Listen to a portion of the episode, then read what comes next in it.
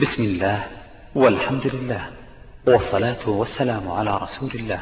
يسر تسجيلات الراية الإسلامية بالرياض أن تقدم لكم دروس اليوم العلمي الثالث والذي أقيم بجامع عثمان بن عفان رضي الله تعالى عنه بحي الوادي بمدينة الرياض في الثاني عشر من شهر ربيع الأول لعام ألف وأربعمائة وستة وعشرين من الهجرة النبوية. والآن نترككم مع طرق البحث في كتب الحديث لفضيلة الشيخ صالح ابن عبد الله العصيمي السلام عليكم ورحمة الله وبركاته. الحمد لله الذي رزق قلوبنا برد اليقين وركب فينا من القدر والمواهب ما يوصل إلى الحق ويبين وأشهد أن لا إله إلا الله الواحد المتعال. وأشهد أن محمدا عبده ورسوله صفوة الخلق في الأقوال والأفعال. صلى الله عليه وعلى آله وصحبه وسلم تسليما مزيدا. أما بعد فإن وصف طريق العلم من أهم المهمات وأثقل الأمانات فبه يعرف الله وبه يعرف أمره. والمتكلم فيه مؤتمن على أمر عظيم فهو قائم مقام الأنبياء في إرشاد الأدلاء. فإن أصاب انتفع بصوابه خلق كثير وإن زل زل بخطئه جم غفير. ولقد أخذ إيضاح طريق العلم مسالك عدة في كلام مشايخ الوقت من جملتها بيان الطرق المنهجية لبحث المسائل العلمية الذي سرني اهتمام الإخوان هنا في جامع عثمان رضي الله عنه بتوجيه الأنظار إليه إذ عقدوا يوما علميا تدور محاضراته حول طرق البحث في علوم عدة هي الحديث والفقه والتفسير والعقيدة. وأحسن اختيارا إذ ختموا برنامجهم بمحاضرة عن الهمة في طلب العلم لتوقف النبوغ في البحث على همة عالية وعزيمة نافذة. ولما خطبت بالمشاركة في محاضرات هذا اليوم لإلقاء محاضرة عن طرق البحث في الحديث بينت للإخوان ضيق الوقت عن الإحاطة بالمقصود. فآل الأمر إلى الاقتصار على فرد من أفراد طرق البحث في الحديث وهو كيف تدرس حديثا سندا ومتنا. وما ظهر من تسميتها في بعض الإعلانات باسم كيف تخرج حديثا فلا علم لي به ولا تبعة علي فيه.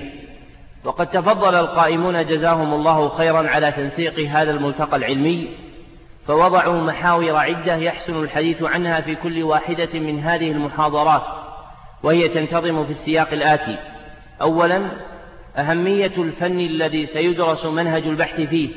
ثانيا طرق البحث العلمي في هذا الفن. ثالثا أهم المصنفات في هذا الفن وكيفية التعامل معها. رابعا محاذير ومعوقات في طريق النبوغ في الفن المقصود. خامسا تنبيهات مهمة في هذا الفن. وقد أوجب علي فقه التعليم أن أزحزح الكلام عن أهمية فن الحديث وبيان فضله وشرف حملته ونقلته وأصحابه اهتماما بجمع الوقت على الأنفع لكم واستغناء بظهور ذلك وسهولة الوقوف عليه لمن أراده. ويكفي الطالب فيه كتاب شرف أصحاب الحديث للخطيب البغدادي رحمه الله تعالى فإنه قد أتى على المقصود. وأوجبت علي النصيحة في الدين أيضا أن أستفتح محاضرتي بتمهيد عام يقف به المتلقي على حقيقة البحث وأهميته وسبيل معرفة طرقه. وكان جديرا بهذا اليوم أن تكون طليعة محاضراته محاضرة تفي بالمراد المذكور لأن ما سأذكره سيكون مختصرا مع إغفال جوانب عدة تتعلق بهذا الشأن وإمعانا في تقريب الفائدة وحرصا على ملء قلوبكم بنفائس العلم وذخائره استحسنت صياغة مخارج القول التي رغب فيها القائمون على تنسيق هذا اليوم العلمي مقرونة بما يتممها ناظما جميع ذلك في مقدمة ومقصد وخاتمة. فأما المقدمة ففيها الحديث عن تعريف طرق البحث وبيان أهمية البحث وكيفية تنمية ملكة البحث في النفس وسبيل معرفة طرق البحث مع ذكر آلية مقترحة لمسالك البحث في مسائل الأحكام الشرعية. وأما المقصد ففيه تفصيل القول عن كيفية دراسة الحديث سندا ومتنا وهو الفرد الذي اقتصرنا عليه من طرق البحث في الحديث. وأما الخاتمة فسنتكلم فيها عن أهم المصنفات في الحديث وكيفية التعامل معها ثم نذكر محاذير ومعوقات في طريق النبوغ في الفن المقصود ونختم بجملة من التنبيهات المهمة في هذا الفن. وإكمال ذلك موكول إلى صبركم وقواكم فإن تجلدتم أتينا على المقصود وإن لحقكم ملل لطول الوقت اكتفينا بما سمع ويكفي من القلادة ما أحاط بالعلق نسأل الله لنا ولكم علما نافعا وعملا صالحا وصبرا جميلا. طليعة المقدمة تعريف طرق البحث التي خصت بالعناية في هذا اليوم والسبيل إلى تعريفها منحصر في أمرين. أحدهما تعريف كل كلمة بمفردها فتعرف كلمة طرق أولا ثم تعرف كلمة البحث ثانيا والآخر تعريف طرق البحث باعتبار كونها لقبا على فن معين. وموجب هذا هو التركيب الإضافي في جملة طرق البحث. وما كان مركبا تركيبا إضافي فإنه يدرك معناه على هذا النحو الذي ذكرنا فيعرف مفرداه ابتداء ويعرف تركيبه الإضافي ختاما. وإلى هذا أشرت بقولي والمفرد المضاف إن تركب مع غيره حتى أتم لقب فحده يكون بالإفراد لكل واحد لدى النقاد ثم يعاد ثانيا مركبا إذ لقبا لديهم تركبا. وحينئذ يقال إن الطرق هي جمع طريق وهو في لسان العرب فعيل راجع إلى أصل عندهم هو الطاء والراء والقاف. وهذا الأصل قد وضع في لسان العرب لعدة معاني المناسب منها لهذا المحل السهولة والاسترخاء لأن الجواد المسلوكة في الأرض سهلت على الأقدام واسترخت لها فسميت حينئذ طرقا. أما معناه الاصطلاحي فإن الطريق عند أهل الحديث هو بمعنى الإسناد والسند. والسند والإسناد عندهم هو حكاية طريق المتن. وهذه الحكاية تتضمن شيئين. أحدهما سلسلة الرواة والآخر صيغ الأداء المذكورة بينهم. لكن المعنى الاصطلاحي للطريق غير مراد في هذا المحل وإنما يراد معناه في لسان العرب. أما البحث في لسان العرب فهو دال على إثارة الشيء وفي قراءة ابن مسعود التي ذكرها الطبري والسمعاني وابن عطية في المحرر الوجيز أفلا يعلم إذا بحث ما في القبور؟ يعني أثير وحرك. وقد وجدت البحث يطلق في كلام أهل العلم على ثلاثة معان الأول إطلاق كلمة بحث بمعنى محل تأمل ونظر ومنه قول الحافظ ابن حجر في التلخيص الحبير لما ذكر قول البيهقي وابن القطان فيما رواه خالد بن معدان عن بعض أصحاب النبي صلى الله عليه وسلم أنه مرسل قال الحافظ وفيه بحث يعني نظر وتأمل.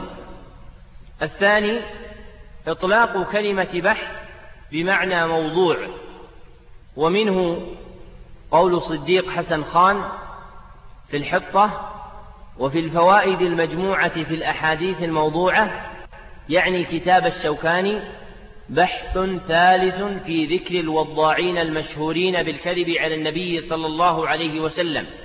فمعنى قوله بحث ثالث يعني موضوع ثالث فيستعملون كلمة بحث للدلالة على الموضوع. فيقولون مثلا بحث الناسخ والمنسوخ عوض قولهم موضوع الناسخ والمنسوخ. ويقولون بحث الآحاد عوضا عن قولهم موضوع الآحاد. الثالث إطلاق كلمة بحث بمعنى التفتيش ومنه قول البعلي في المطلع عن تسمية صدقة الفطر بالفطرة قال فهذا ما وجدته في هذه اللفظة بعد بحث كثير انتهى كلامه. يعني بعد تفتيش كثير وظاهر كلامه أن إطلاق اسم الفطرة على زكاة الفطر مولد ليس بعربي وإن كان القياس العربي لا يأباه كما ذكر. وقد تضاف كلمة بحث إلى القراءة فيقال قراءة بحث وهي أرفع أنواع القراءة على الشيوخ عند المتأخرين. ومن ذلك ما جاء في خبر علي بن عبد الواحد الأنصاري أنه قرأ صحيح البخاري على شيخه محمد بن أبي بكر نحو أحد عشر مرة. في غضون ملازمته له ثلاثا وعشرين سنة كلها قراءة بحث وتحقيق وكشف وتدقيق جلها سماعا من لفظه مع شروحه وحواشيه لابن حجر والكرماني والقسطلاني وزكريا والسيوطي والدماميني والزركشي والمشارق لعياض والاستيعاب. وإلى هذه القراءة الإشارة بقولهم في كتب التراجم بحث عليه كذا وكذا ويسمون كتبا والمراد أنه قرأ هذه الكتب على شيخه قراءة بحث وتدقيق كما في ترجمة أبي حيان الأندلسي من طبقات الشافعية أنه قرأ الفقه على ابن بنت العراقي قراءة بحث وتحقيق بحث عليه المحرر للرافعي ومختصر المنهاج للنووي. أي قرأه قراءة بحث وتدقيق وإبانة وتحقيق لمعانيه. وإذا خلت القراءة من هذا الأمر سموها قراءة سرد كما في ترجمة ابن دونين المغربي من الوافي بالوفيات أنه قرأ كتاب الشفاء لابن سينا على شيخ الشمس الأصفهاني قراءة سرد يعني دون بحث وتحقيق وتدقيق لمقاصد الكتاب. ومحل هذه القراءة ينبغي أن يحصر في المطولات الأصيلة ذات المعاني الجليلة التي تحتاج إلى طول فكر وإدمان نظر. وينتفع بها المنتهون من الطلبة. أما المبتدئون والمتوسطون فهي مضرة بهم لأنها تشتمل على إيراد شبهات وذكر إشكالات وربما تركت الشبهة فلم تدفع وأغفل الإشكال فلم يحل ومن هنا يأتي الخوف على المبتدئ فربما علق بقلبه شبهة لم تدفع أو وقر في قلبه إشكال لم يحل والقلوب ضعيفة والشبه خطافة كما كان السلف رحمهم الله تعالى يقولون. أما تعريف البحث وفق ما استقر عليه العرف الاصطلاحي فيمكن الوصول إلى تعريف له عقب الوقوف على مقاصده عند من تكلم على تعريفه. وجماع ذلك أولا أن البحث عملية فكرية ثانيا أن تلك العملية تقوم على الاستقصاء والتتبع ثالثا أن ذلك الاستقصاء موصوف بالدقة والنظام. رابعا أن الاستقصاء يشتمل على جمع الشواهد والأدلة المتصلة بموضوع البحث. خامسا أنه يهدف إلى إضافة معارف خافية واكتشافها. سادسا أن تلك المعارف المظهور بها عرضة للقبول أو الرد عند سبرها واختبار صحتها. هذا مجموع ما ينتزع من كلام القوم من أهل الإسلام وغيرهم. ويمكن أن يصاغ منه التعريف الآتي للبحث فيقال إن البحث استقصاء مخصوص في مسألة ما يفضي إلى نتيجة تحتمل القبول أو الرد. قولنا استقصاء مرده إلى الوضع اللغوي لكلمة بحث لأن الإثارة توجب استقصاء وتتبعا. وقولنا مخصوص هو ما وصف بالدقة والنظام وفق طريقة علمية منضبطة. قولنا مسألة ما ليدل على العموم. قولنا يوصل إلى نتيجة هي الغاية من البحث. قولنا تحتمل القبول أو الرد أي بالنظر إلى صحة الدليل والاستدلال اللذين بني عليهما البحث وحيث أمكن مما تقدم تعريف المفردين سهل الآن أن نعرف المركب الإضافي وهو طرق البحث فنقول إن طرق البحث هي جادة تسهل الوصول إلى استقصاء مخصوص في مسألة ما يفضي إلى نتيجة تحتمل القبول أو الرد. والعبارات التي يدل بها على هذا المعنى تتنوع. فتارة يقال طرق البحث وتارة يقال مناهج البحث وتارة يقال البحث العلمي وتارة يقال علم البحث. وكيفما قلبت العبارة فهي متضمنة لما تقدمت إليه الإشارة. والتأصيل العلمي للبحث عند علماء الشريعة محله كتاب الاجتهاد في أصول الفقه ومن أفراده الاجتهاد الجزئي في مسألة بعينها وهو المكافئ لبحث مسألة مخصوصة فيستفاد تأصيل هذا الفن باصطلاحه المعاصر من تقعيد الأصوليين والفقهاء رحمهم الله تعالى كما أن الفقهاء قد رتبوا في أبوابهم مسائل تتعلق بالبحث ليس هذا محل تفصيل القول فيما يحتاج إليه من تقعيد هذه المسألة وإن كانت الحاجة إليها عظيمة لأن عامة من كتب في هذا الباب فإنما اجتر ما كتبه الغربيون في تقرير قواعد البحث ولم يرفع رأسه إلى التأصيلات العلمية لهذا الفن باصطلاحه المعاصر الموجودة في كتب الشريعة. وفي هذا بيان تام أن الشريعة أصلا وفرعا بما وردت من كلام الله وكلام رسوله صلى الله عليه وسلم وبما استنبطه منها العلماء الراسخون كافية في انتفاع أهل الإسلام بالعلوم التي تفيدهم في الدنيا والآخرة. وقبل الخوض في سبيل معرفة طرق البحث ينبغي تعريف المستمعين بأن البحث منزلة من منازل العلم ورتبة شريفة من مراتبه يقوى بها عود المتعلم ويتأصل علمه وتتسع دائرة معارفه. ومن لم يفز بنيل هذه المرتبة وقف دون بلوغ رتبة تحقيق العلم وتدقيق مسائله. وكلما تزايد حظ المتعلم من البحث تزايد حظه من اسم الاجتهاد تقييدا وإطلاقا وصار له ملكة يدرك بها حقائق الأمور ومقاصد المسائل.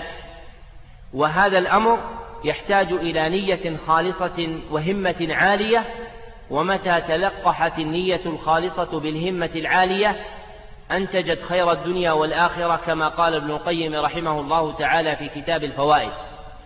وما أحسن التذكير هنا بالمأثور عن علي رضي الله عنه في وصيته لكميل بن زياد لما ذكر العلم فقال والبحث عنه جهاد. فإن هذه الجملة اللطيفة كاشفة عما يلقاه الباحث في العلم من عنة ومشقة فيسليه كونه قائم بأمر الجهاد فيسليه كونه قائما بأمر الجهاد عما يكابده من مشقة وعنت. وأرفع الجهاد هو جهاد العلم والحجة والبيان كما ذكر ابن القيم في مفتاح دار السعادة لأن القائم به نزر يسير والمساعد عليه قليل. وتنمية ملكة البحث في النفس يقوم على أصلين اثنين. أولهما الاستعدادات الفطرية النفسية في شخص الباحث. والآخر الكفاءة العلمية والخزينة المعرفية له. فبلا استعداد فطري نفسي لبابه الصبر والتلذذ بالعلم والقوة الذهنية جمعا وتحليلا مع وجود مخزون علمي وحصيلة مؤهلة للبحث. ومعراج الصعود إلى منزلة البحث يكون بالإحاطة بطرق البحث. ومعرفة السبيل الموقف عليها ويطيب لي هنا قبل أن أذكر ما سأذكره أن أذكر كلاما حسنا لصاحب كتاب البحث الأدبي يقول فيه العلم بالشيء وحده لا يكون باحثا قد يكون المرء علامة في الأدب وفي اللغة ولا ذلك ولكن ذلك لا يعني حتما أنه يستطيع أن يكتب بحثا منهجيا ولا ينفعه مع علمه ما له من صبر وتتبع وحافظة وإن زاول البحث في الكتب في الكتب والمصادر مرارا إنه يبقى حيث هو والسبب معروف ذلك أن المقدرة على التنظيم أمر لا يستهان به ولا يستغنى عنه وما كل امرئ بمستطيع تبويب مادة وتوحيد أجزائها ووضع كل منها في مكانه اللائق به بقدره المناسب بعد طرد ما هو تافه وخارج عن الموضوع. انتهى كلامه. وإذا وعيت ما قد قيل لك فاعلم أن معرفة الطرق المسلوكة في البحث تحصل بأمرين اثنين لا ينفك أحدهما عن الآخر. أولهما شيخ مجرب يتخرج به طالب العلم في هذا الباب ويتمرن بإرشاداته حتى يتقن البحث والعلم كله لا يقوم إلا بإرشاد شيخ كما أشار إلى ذلك الزبيدي في ألفية السند إذ قال فما حوى الغاية في ألف سنة؟ شخص فخذ من كل فن أحسنه بحفظ متن جامع للراجح تأخذه على مفيد الناصح.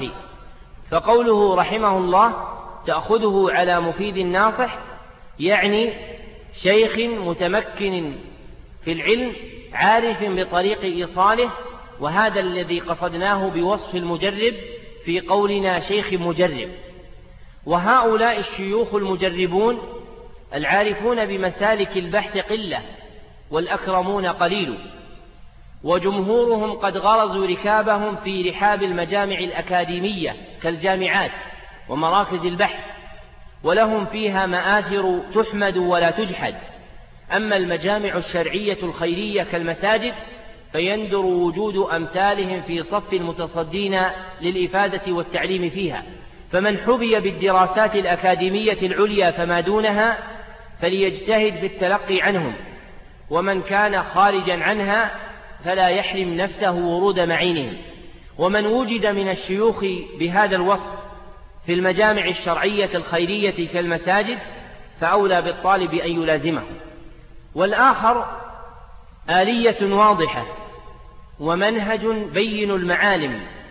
إذا سلكه الطالب أبلغه مأمنه وبلغه أمنيته. وقد شهدت الحياة المعاصرة للمدارس المعرفية في شتى بقاع العالم نهضة سريعة في رسم طرق البحث وكل مدرسة تنزع من مصادرها وتضع ما يناسب لمعارفها. ولما كانت المدرسة الإسلامية واحدة من تلك المدارس فقد سارت بسير القوم ووجهت غالب همتها وقدر أبنائها لوضع مناهج البحث المناسبة للعلوم الإسلامية أصولا وفروعا. فكتب جماعة في هذا الباب حتى تميز تبعا للحياة المعرفية المعاصرة باسم علم البحث. لكن المتكلمين من أهل الإسلام في هذا الباب لم يتفطنوا إلى أصل عظيم تفترق فيه الطرق ذلك أن كتب من كتب من رواد المدارس المعرفية غير الإسلامية في طرق البحث ومناهجه كان محط نظرهم هو الأحكام الكونية القدرية دون الأحكام الشرعية الدينية. ولهذا تجدهم يقررون خطوات البحث في صياغة قد يتباينون في شرحها لكنهم يجتمعون في إرادتها. فأول تلك الخطوات عندهم تحديد المشكلة وثانيها جمع البيانات المتعلقة بدراستها وثالثها وضع الفروض الممكنة لحلها ورابعها اختبار تلك الفروض وخامسها الوصول إلى النتيجة. وهذه الخطوات تنفع في بحث الأحكام الكونية القدرية ومسائلها. أما الأحكام الشرعية الدينية فلا تنفق فيها لأن الأحكام القانوني لأن الأحكام الكونية القدرية وضعت على قوانين خفيت علينا فتستكشف. أما الشريعة فوضعت على سنن ظاهرة لنا فتستشرف. ويعلم تقرير هذا الموضع مما يذكره علماء الاعتقاد من الفرق بين النظر في الحكم القدري والنظر في الحكم الشرعي. وإيضاح هذه الجملة المهمة يحتاج إلى بسط يضيق عنه المقام. لكن ينبغي أن يغرس في نفوس علماء الشريعة وأساتذتها وطلابها الخبر بأن ما يصلح في بحث الأحكام الكونية القدرية قد لا يصلح في بحث الأحكام الشرعية الدينية بل ينبغي أن توضع للأحكام الدينية الشرعية آلية خاصة مناسبة لعلوم أهل الإسلام وهو أمر لم يقم به قائم حتى هذا اليوم.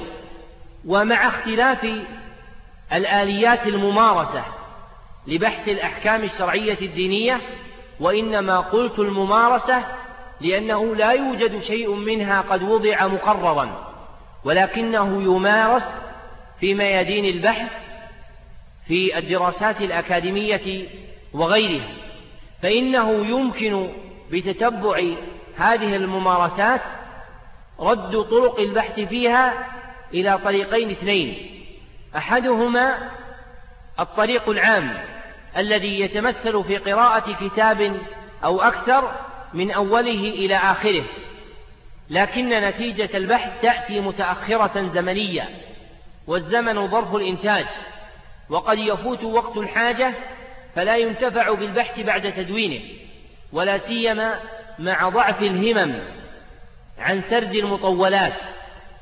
وطي المجلدات بالقراءة. وقد كان من سبق عندهم من الصبر والجلد ما يمكنهم من ذلك. وقد ذكر السيوطي رحمه الله تعالى في تخريج الشفاء لما ذكر حديثا منسوبا إلى سنن ابن ماجه.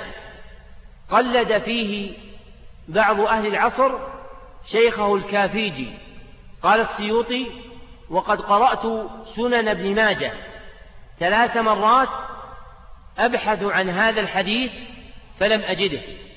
وفي تيسير العزيز الحميد للعلامة سليمان بن عبد الله ابن محمد بن عبد الوهاب رحمة الله على الجميع في باب ما جاء في الذبح لغير الله لما ذكر إمام الدعوة رحمه الله تعالى حديثا منسوبا إلى طارق بن شهاب معزوا إلى أحمد ذكر العلامة سليمان بن عبد الله أنه قد تتبع مسند طارق بن شهاب في مسند الإمام أحمد حديثا حديثا فلم يقف على هذا الحديث. وهذا الطريق الكؤود الشاق ينبغي أن يستغنى عنه بالطريق الخاص وهو الطريق الثاني المشتمل على وصف محدد للمسالك التي ينبغي التعويل عليها في البحث للوصول إلى المقصود ومنها ما عقد لأجله هذا اليوم العلمي إذ سيتحدث فيه المشايخ وفقهم الله عن طرق البحث في جملة من العلوم الشرعية. ونتيجة الفكر في هذه المسألة إبراز سبعة مسالك لبحث المسائل الشرعية وما التحق بها. ويمكن الاستفادة من هذه المسالك أيضا في البحوث المتعلقة بميادين الحياة العامة فإن هذا شيء جربناه في هذا وهذا فحصل به نفع عظيم. وسأذكر هذه المسالك واحدا واحدا مع ضرب مثال واحد يتصل بعلم الحديث علما بأن كل مسلك يحتاج إلى محاضرة مفردة بل أكثر. لكن مطيتنا ها هنا الاختصار بلا إخلال نسأل الله الإعانة والتوفيق للجميع. المسلك الأول إثارة الذاكرة لمحاولة الوصول إلى مظنة المسألة ومعرفتها. فإذا احتاج طالب العلم إلى بحث مسألة أجال فكرة عسى أن يجد ما يساعده على مقصوده. وهذا المسلك له ركنان. أحدهما صحة الإثارة. أي الترتيب الذهني لسبر مضانها دون مجرد إرسال الفكر بلا روية. فلا بد من كيفية صحيحة لإثارة الذاكرة للوصول إلى المقصود. كأن تتذكر وجود هذه المسألة في الكتب التي قرأتها أخيرا أو وجودها في كتب قرأتها على الشيوخ. أو وجودها في كتب قررت عليك في الدراسة النظامية أو وجودها في كتاب تصفحته أو بصرت به في مكتبة عامة أو خاصة.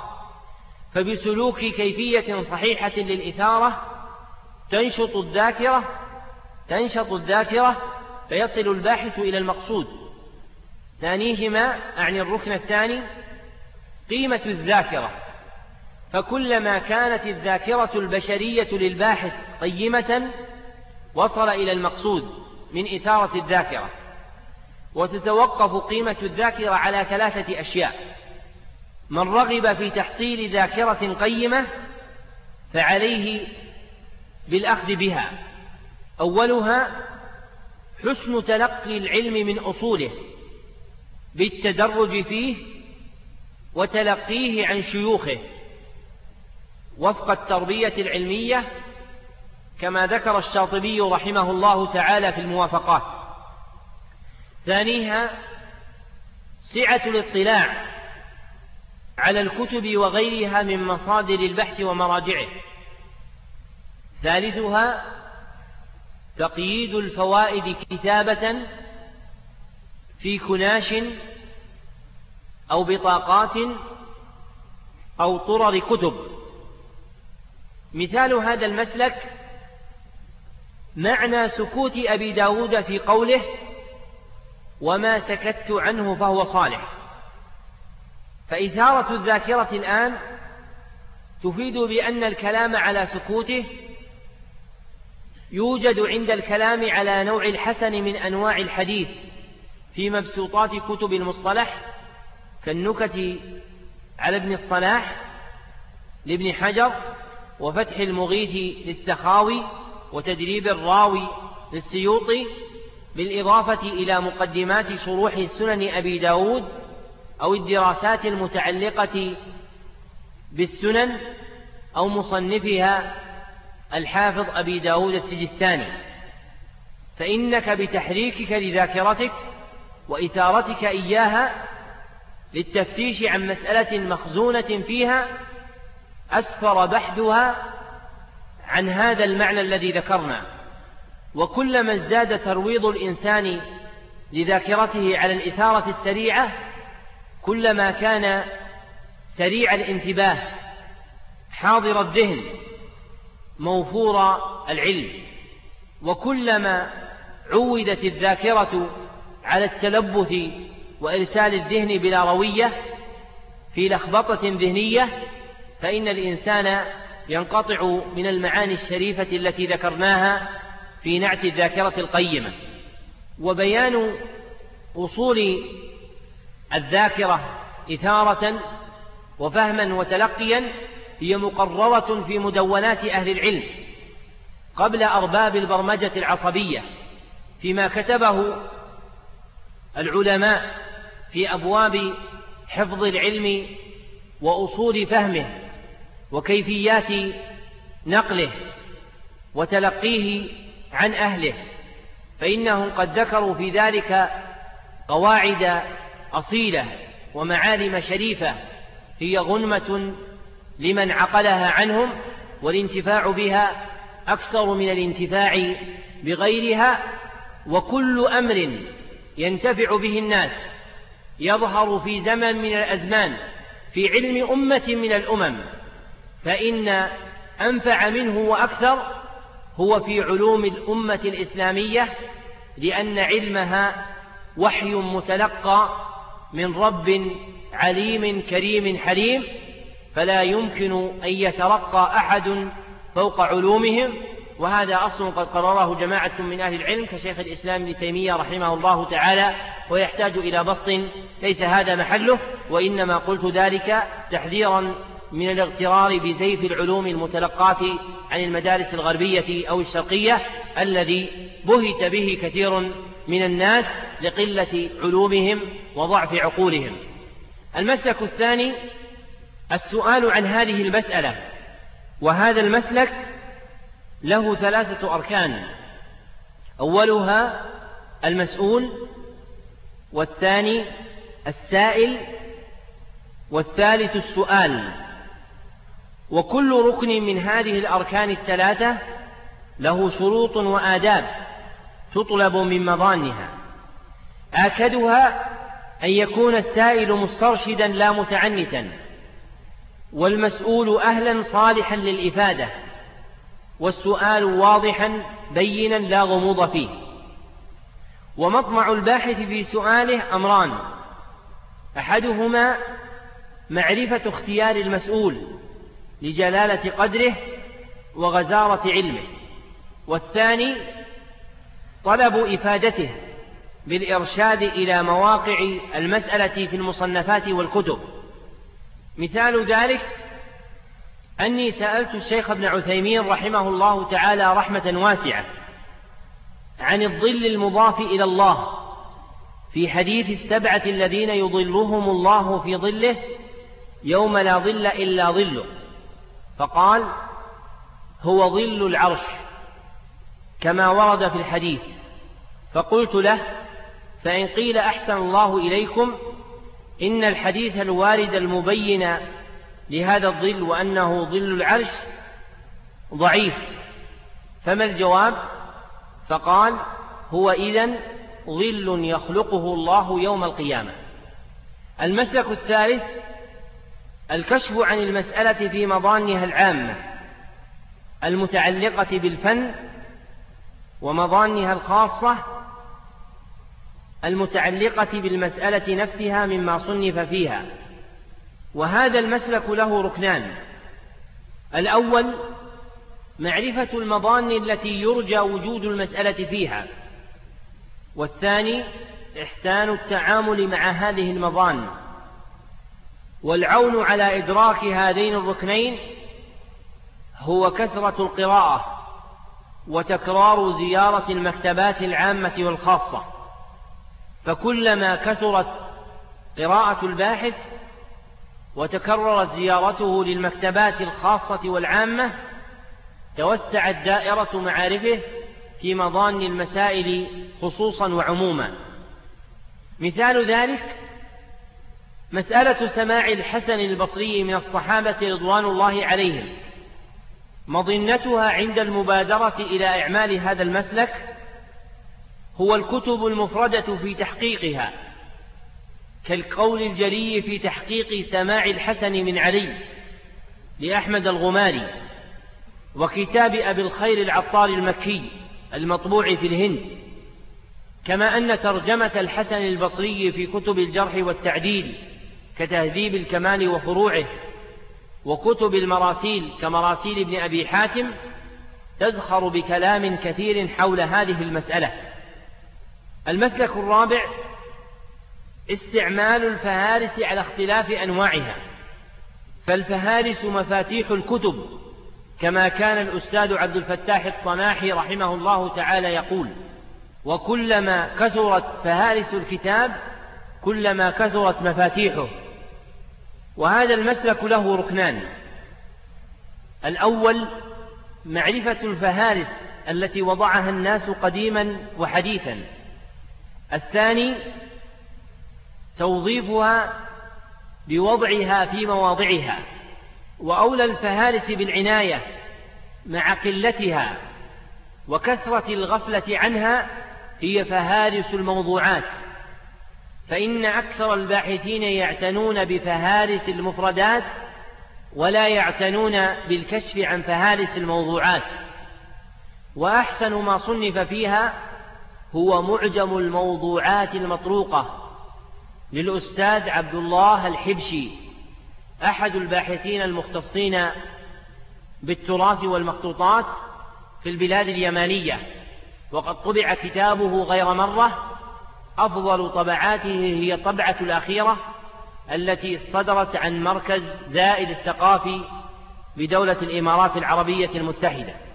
مثال هذا المسلك مسألة اختيارات علماء الدعوة الإصلاحية بنجد في المسائل الحديثية فإن الباحث يقف أمام قدر كبير من كتبهم في أنواع مختلفة من العلم.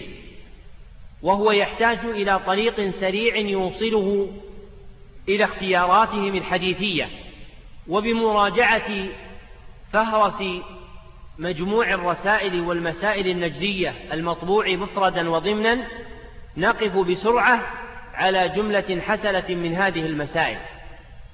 فاستعمالنا لهذا الفهرس سهل لنا الوصول إلى كثير من الاختيارات التي ذكروها رحمهم الله تعالى في ثنايا كتبهم. المسلك الخامس فحص مقيدات الفوائد التي دونها العلماء لأنها تشتمل على خلاصة قراءة كثيرة ومطالعة طويلة حفظت في قالب فوائد متناثرة كأنها رؤوس المواضيع. وهذا المسلك له ركنان الأول معرفة الكتب التي نسجت على هذا المنوال. والثاني إيجاد تصنيف لفوائدها لأن عامتها تفتقد إلى ذلك. فلاستكمال فائدتها لا بد من إيجاد فهرس واضح لها يحدد فوائدها يضعه الباحث على نسخته. مثال هذا المسلك مسألة معنى أهل الحديث إذا أطلق.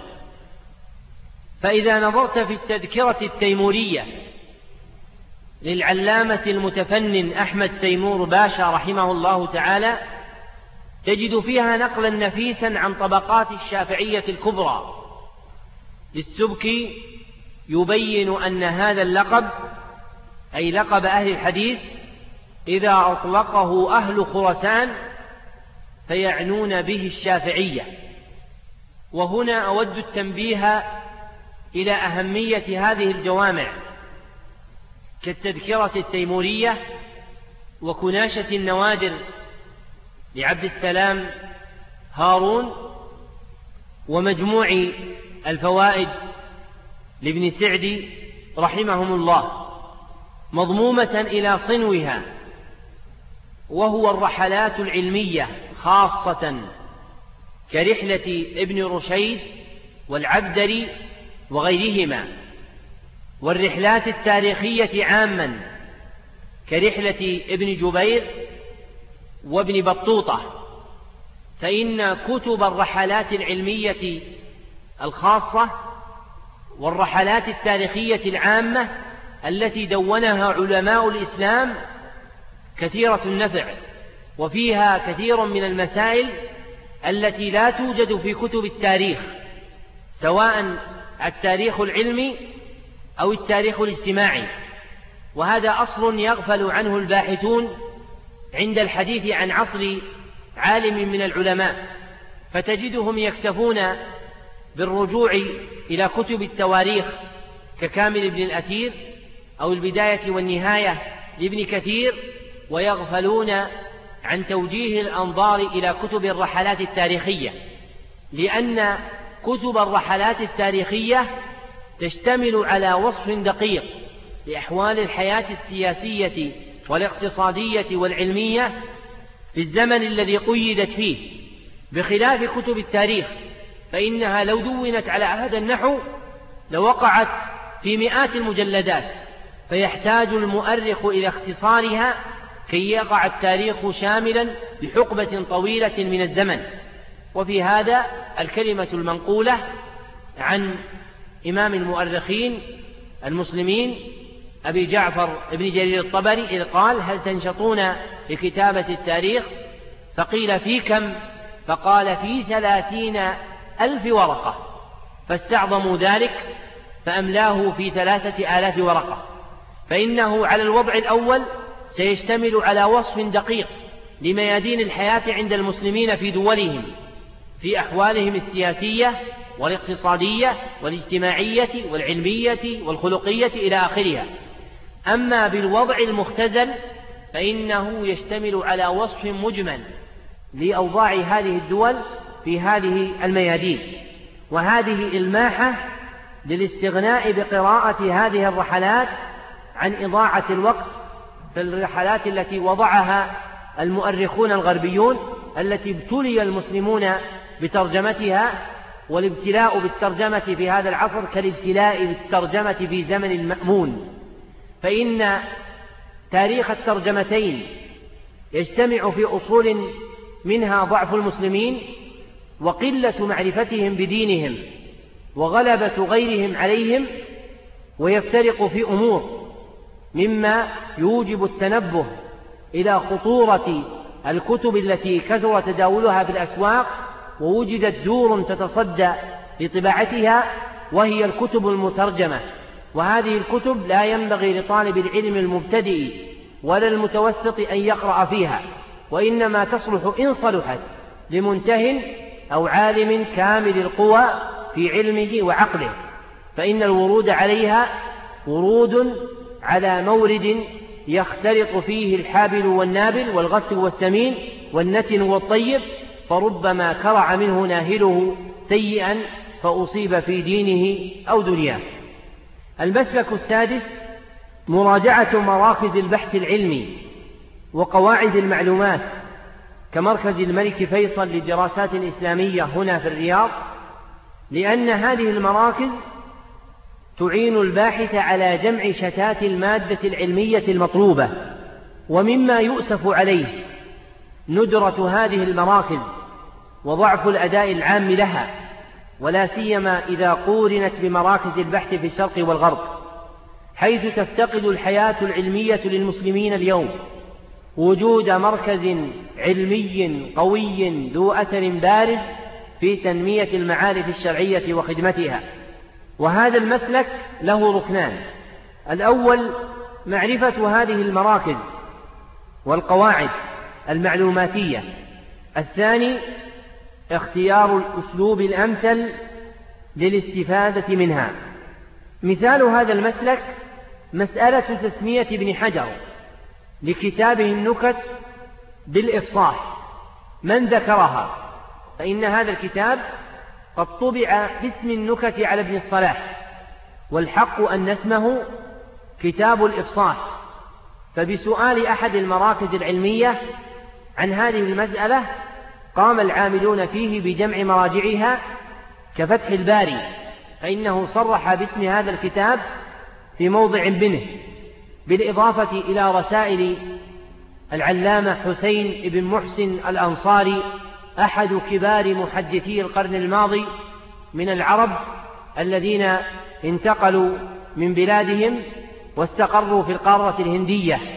وهذا العالم من العلماء الذين هضم حقهم ولم يعرف قدرهم وقد انتفع به كثير من علماء البلاد النجدية ممن اجتمع به من أشهرهم العلامة سعد بن حمد بن عتيق رحمه الله تعالى المتوفى سنة تسع وأربعين بعد الثلاثمائة والألف فإنه لقيه في رحلته إلى الهند.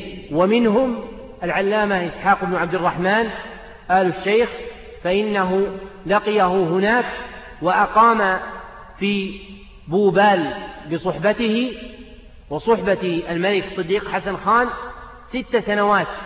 وأوقف العلامة إسحاق بن عبد الرحمن آل الشيخ كثيرا من كتبه هناك في بوبال بعد خروجه منها وانتقاله مرة أخرى إلى الرياض.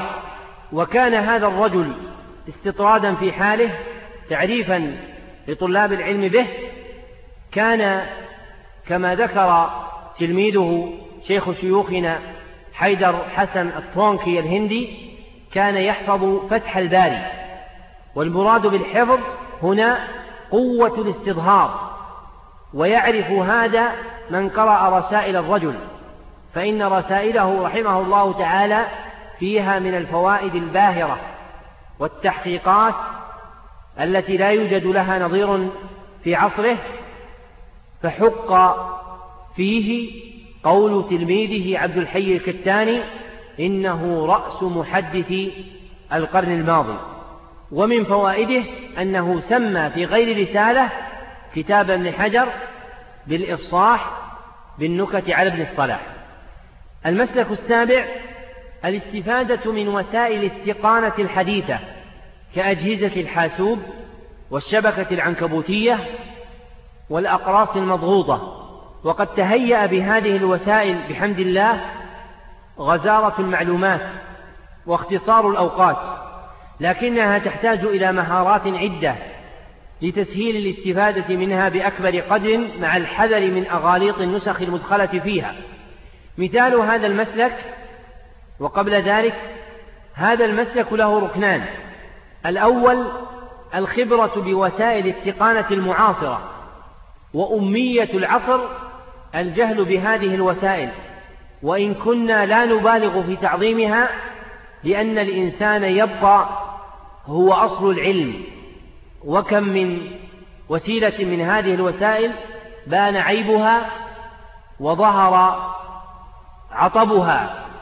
ومما يناسب هذا المحل ما ذكره لي الشيخ بكر أبو زيد شفاه الله أن إحدى الشركات الكبرى التي كانت أول الشركات الواضعة لبرامج الحاسوب العلمية وهي شركة مشهورة لها برنامج مشهور جاءت بنسخة من هذا البرنامج إلى معاليه لكسب تأييده فقال تروحا ابحثوا عن كلمة اللحيف في قواعد المعلومات في هذا القرص فأدخلوا هذه الكلمة فلم يجدوها. وهي في صحيح البخاري الذي أدخل في هذا القرص. كما أن أحد هذه الأقراص بقي مدة وفيه باب في صحيح مسلم باب الدخول إلى المرأة الإنجليزية الدخول على المرأة الإنجليزية. وهو تصحيف لباب الدخول على المرأة الأجنبية. فصحفها المدخل بذهنه إلى هذا اللفظ الذي تقدم فينبغي الحذر من هذه الوسائل وعدم الاتكاء عليها بمفردها. الثاني امتلاك مهارات التعامل معها استخراجا وتوثيقا. فلا بد من معرفة كيفية الاستفادة من هذه الوسائل والطرق المؤدية إليها. كما أنه ينبغي معرفة الطريق إلى توثيقها لما سبق ذكره. مثال هذا المسلك تخريج حديث أبي هريرة رضي الله عنه عن النبي صلى الله عليه وسلم فيما يرويه عن ربه تبارك وتعالى قال من عادى لي وليا. الحديث فعند إدارة محرك البحث في برنامج حرف مثلا وهو أتقن البرامج الحديثية حتى الآن وإن كان فيه بعض ما فيه نجد هذا الحديث في البخاري. ونتأكد أيضا أنه من أفراده عن مسلم فلم يخرجه مسلم بل انفرد به البخاري.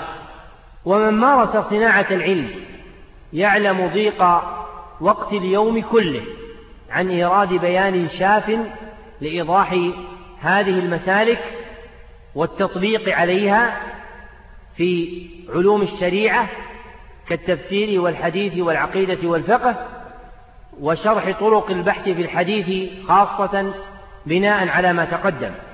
لكن ما لا يدرك كله لا يترك جله.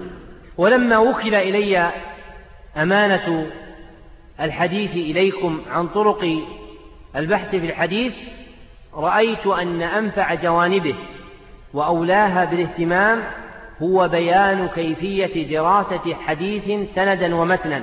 وهذا الأمر هو فرد من أفراد طرق البحث في الحديث وإنما اخترته لأنه هو الأصل الأصيل الذي ينبغي الأخذ به فإن المقصود من تعرف طرق البحث في الحديث الوصول إلى نهاية هذا الأمر وهو دراسة الأحاديث بأسانيدها ومتونها.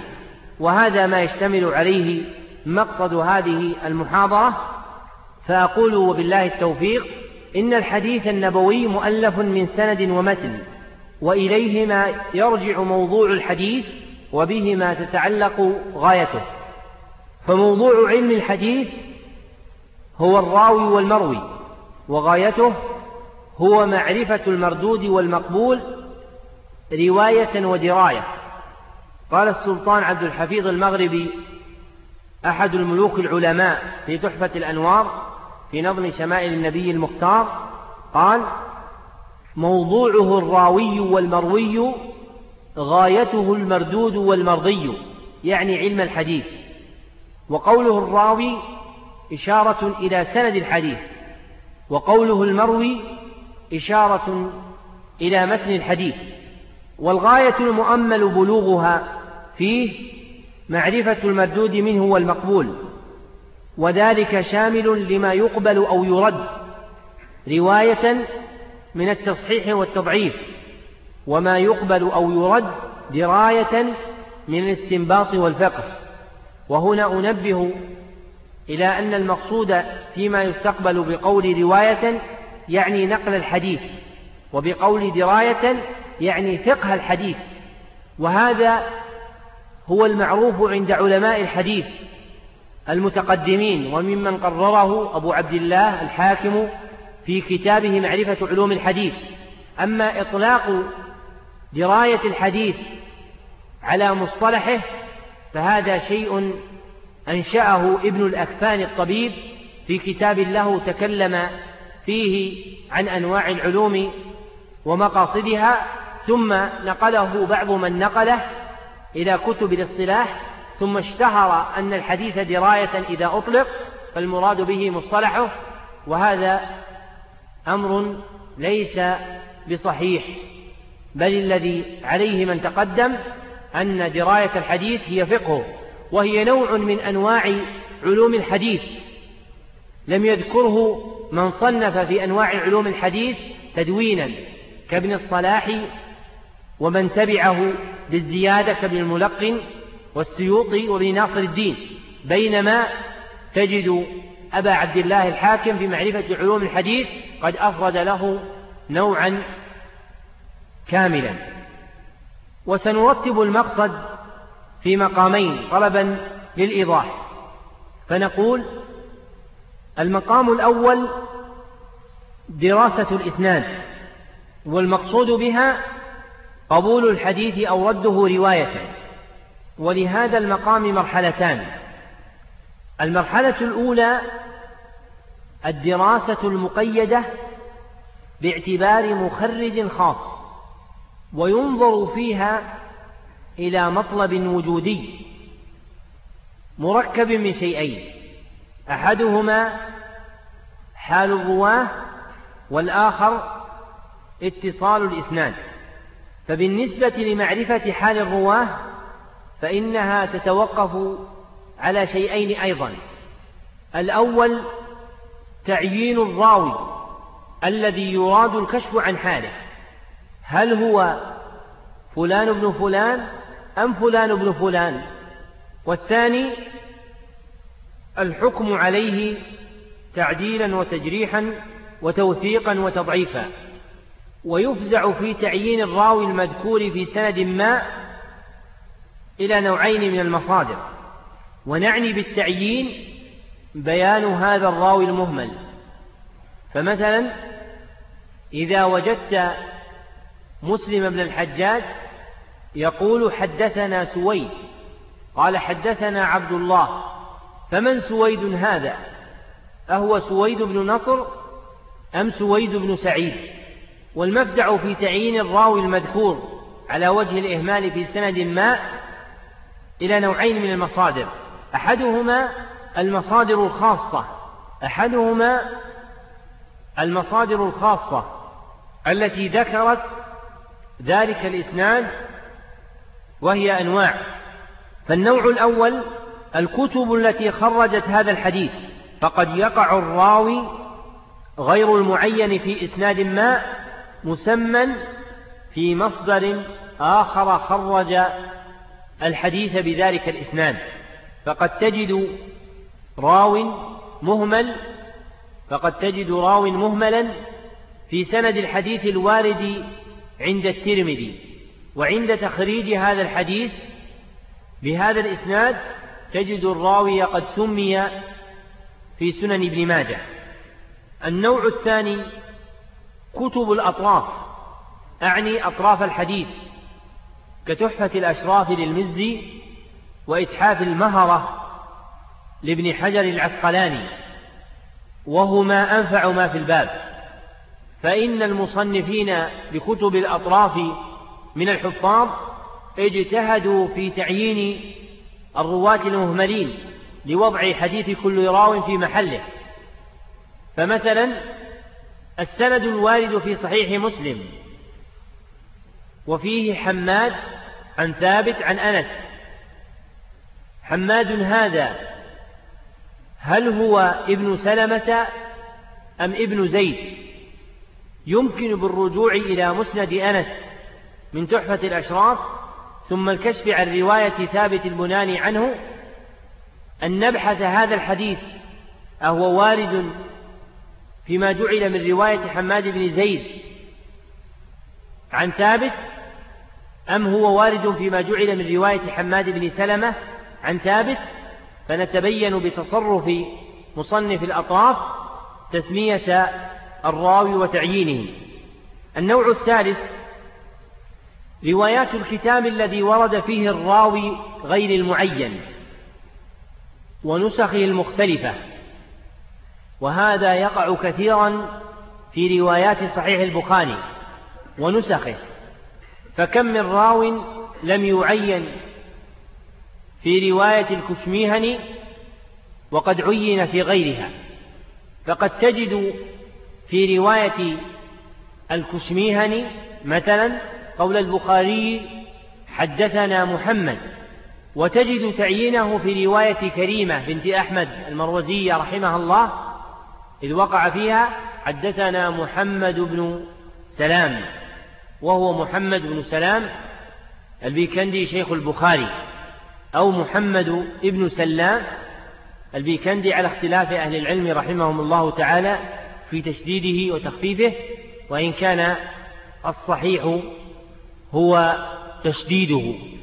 وليس في رواة الكتب الستة من يخفف ممن اسمه سلام إلا والد عبد الله بن سلام الصحابي رضي الله عنه وما عدا ذلك فهو مشدد. أما النوع الآخر من المصادر فهو المصادر العامة التي لم تخرج ذلك الحديث بالإسناد نفسه ولكنها مصادر تتعلق برواته وهي أنواع. النوع الأول طبقة الراوي. ويستفاد مما صنف من كتب الطبقات. فمعرفة طبقة الراوي تعين على تعيينه. فمثلا قول ابن ماجه حدثنا الحسن بن علي هل يحتمل أن يكون شيخ ابن ماجه في هذا الإسناد هو الحسن بن علي بن أبي طالب أم لا؟ ما الجواب؟ لا يحتمل.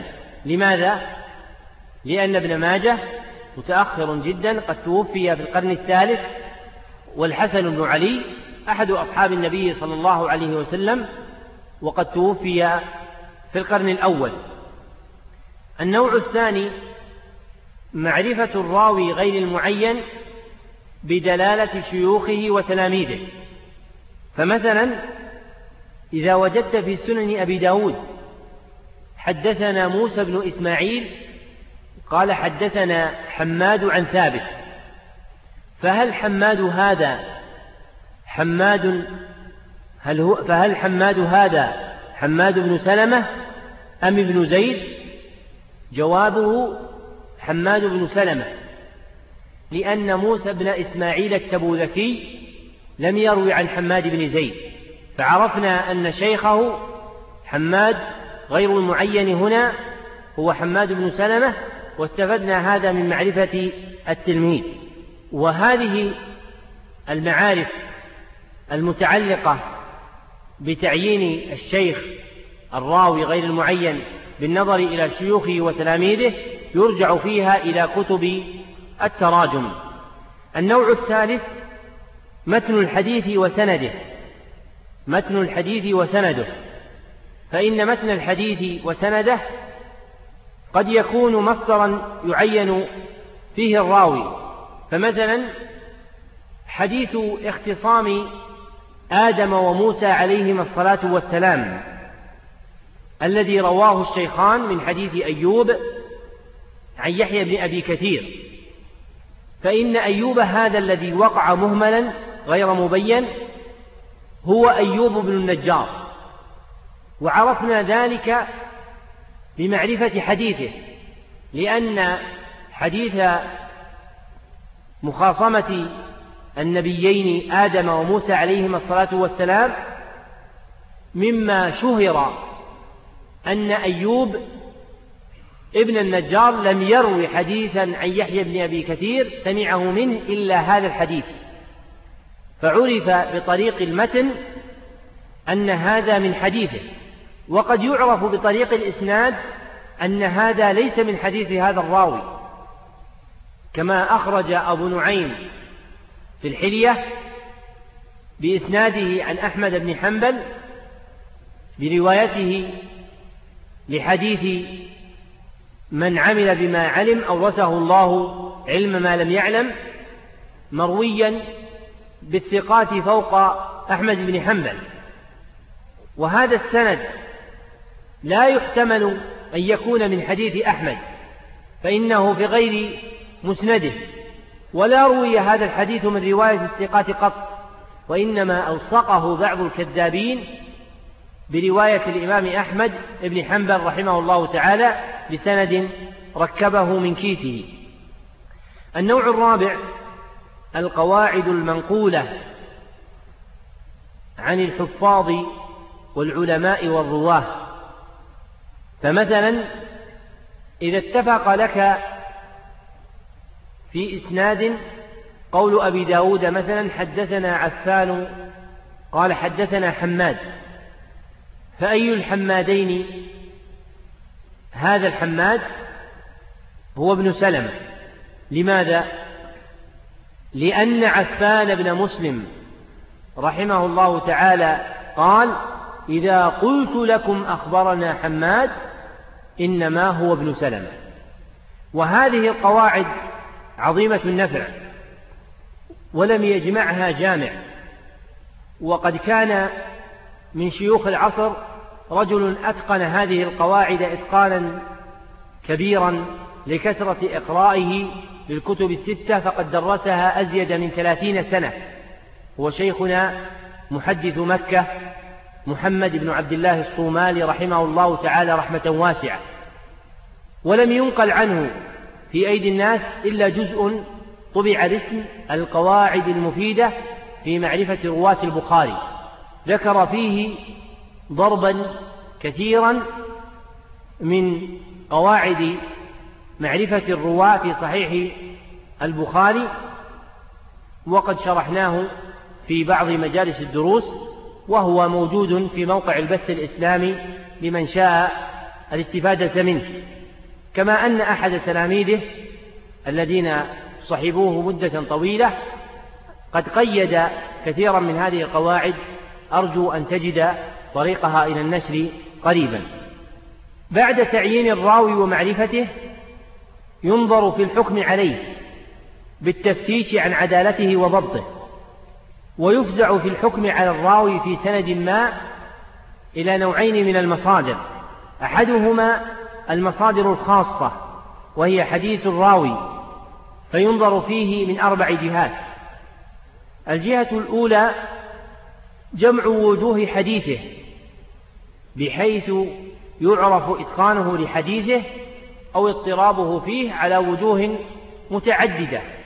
فإنك إذا جمعت حديث راوي من الرواة وجدته تارة يروي حديثا واحدا بعدة أسانيد مما يدل على اضطرابه وربما لم تجد ذلك منه فيستدل بهذا على إتقانه. الجهة الثانية كشف رعايته لمقام الرواية أهو مجل معظم لها أم لا؟ ويندرج في هذا تدريسه واختلاطه وإرساله.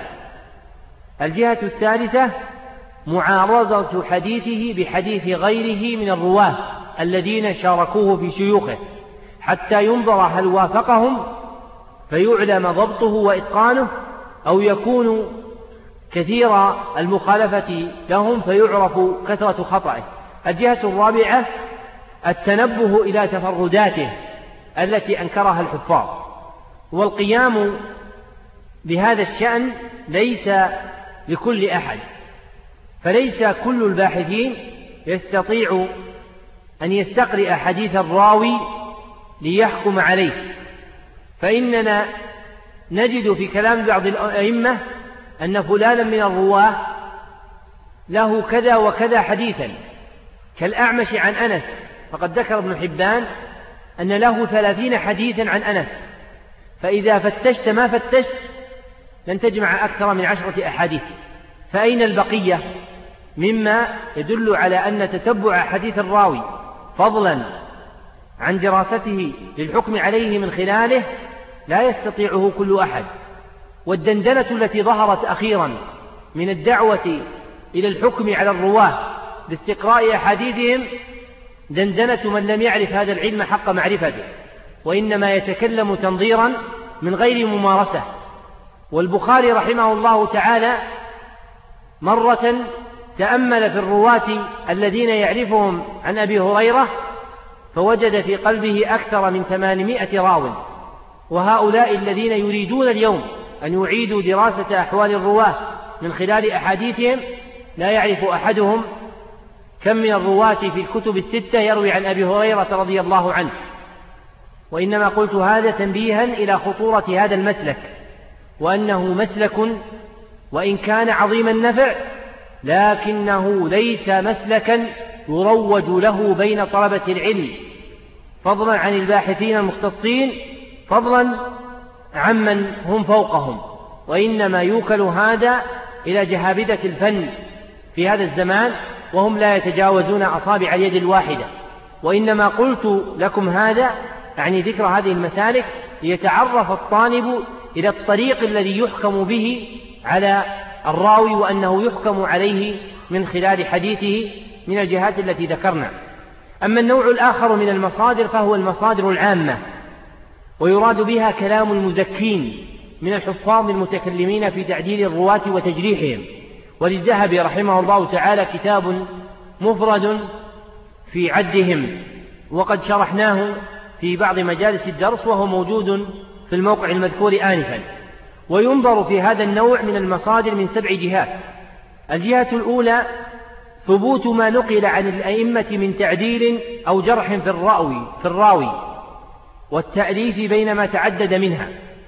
فإذا وجدت أحدا من الرواة يذكر فيه أن ابن معين قال ضعيف فانظر في ثبوت هذه الكلمة عن ابن معين فإنها قد لا تصح. ومن هنا عظمت العناية بالمصادر الأصلية لكتب الجرح والتعديل. فابن معين مثلا من أراد أن يحقق أقواله فلا يرجع إلى تهذيب الكمال وفروعه وإنما يرجع إلى روايات أصحابه عنه كابن الجنيد والدوري وغيرهما.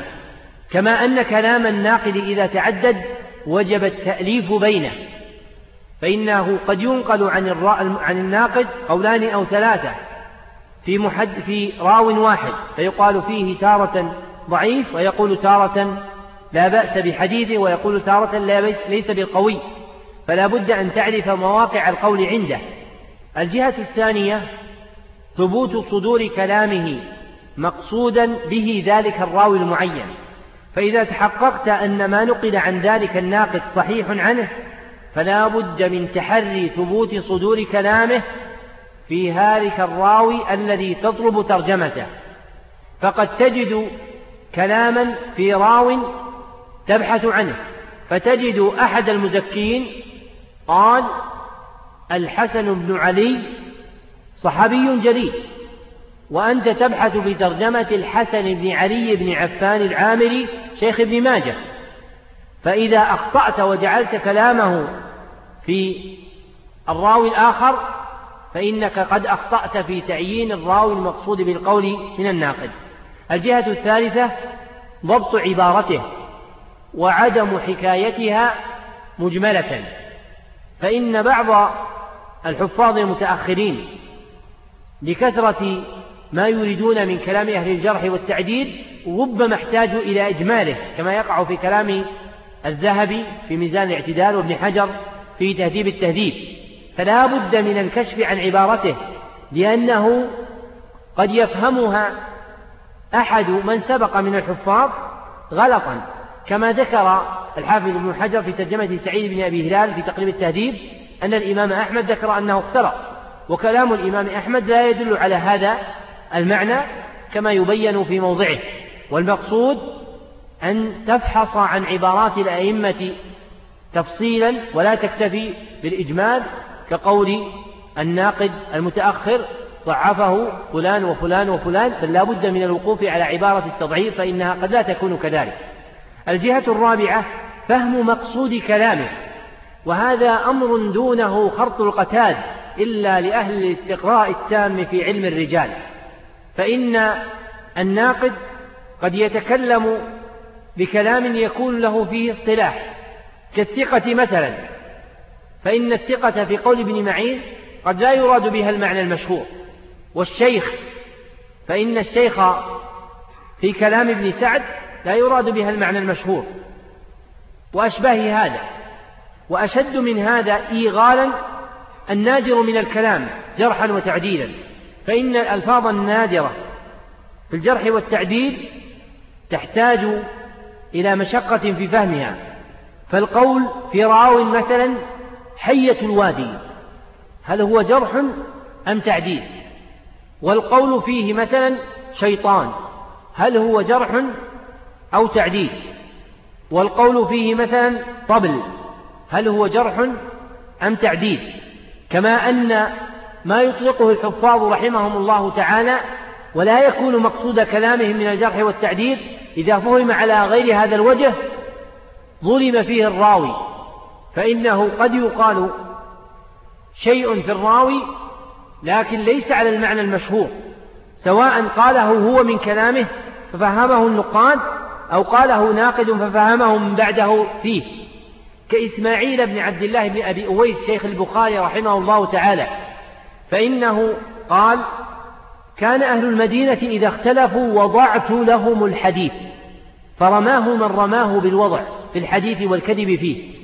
وتجرى من تجرى من أهل العصر فزعم أن أبا عبد الله البخاري قد خرج في كتابه للوضاعين وضرب مثالا بهذا الراوي وقد اعتذر ابن حجر رحمه الله تعالى عن إسماعيل في مقدمة الفتح المسماة بهدي التالي بأن هذا ربما كان منه أولا ثم تاب والراوي التائب من الكذب مقبولة على الصحيح ولعل البخاري جرى على هذا.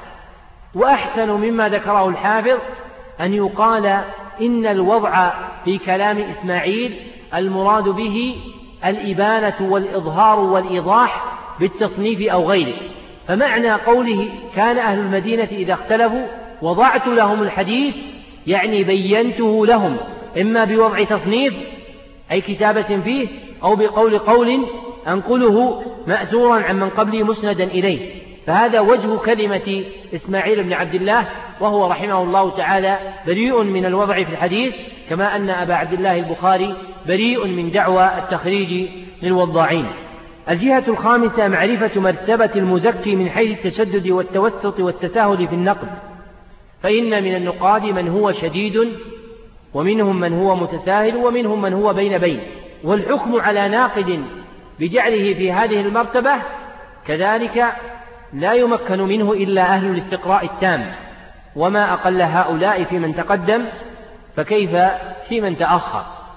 ولكن يستفاد من كلام الحفاظ المتأخرين في تعيين مراتب النقاد تشددا وتساهلا وتوسطا وأخص منهم أبو عبد الله الذهبي فإنه من أهل الاستقراء التام في علم الرجال كما وصفه ابن حجر في نزهة النظر.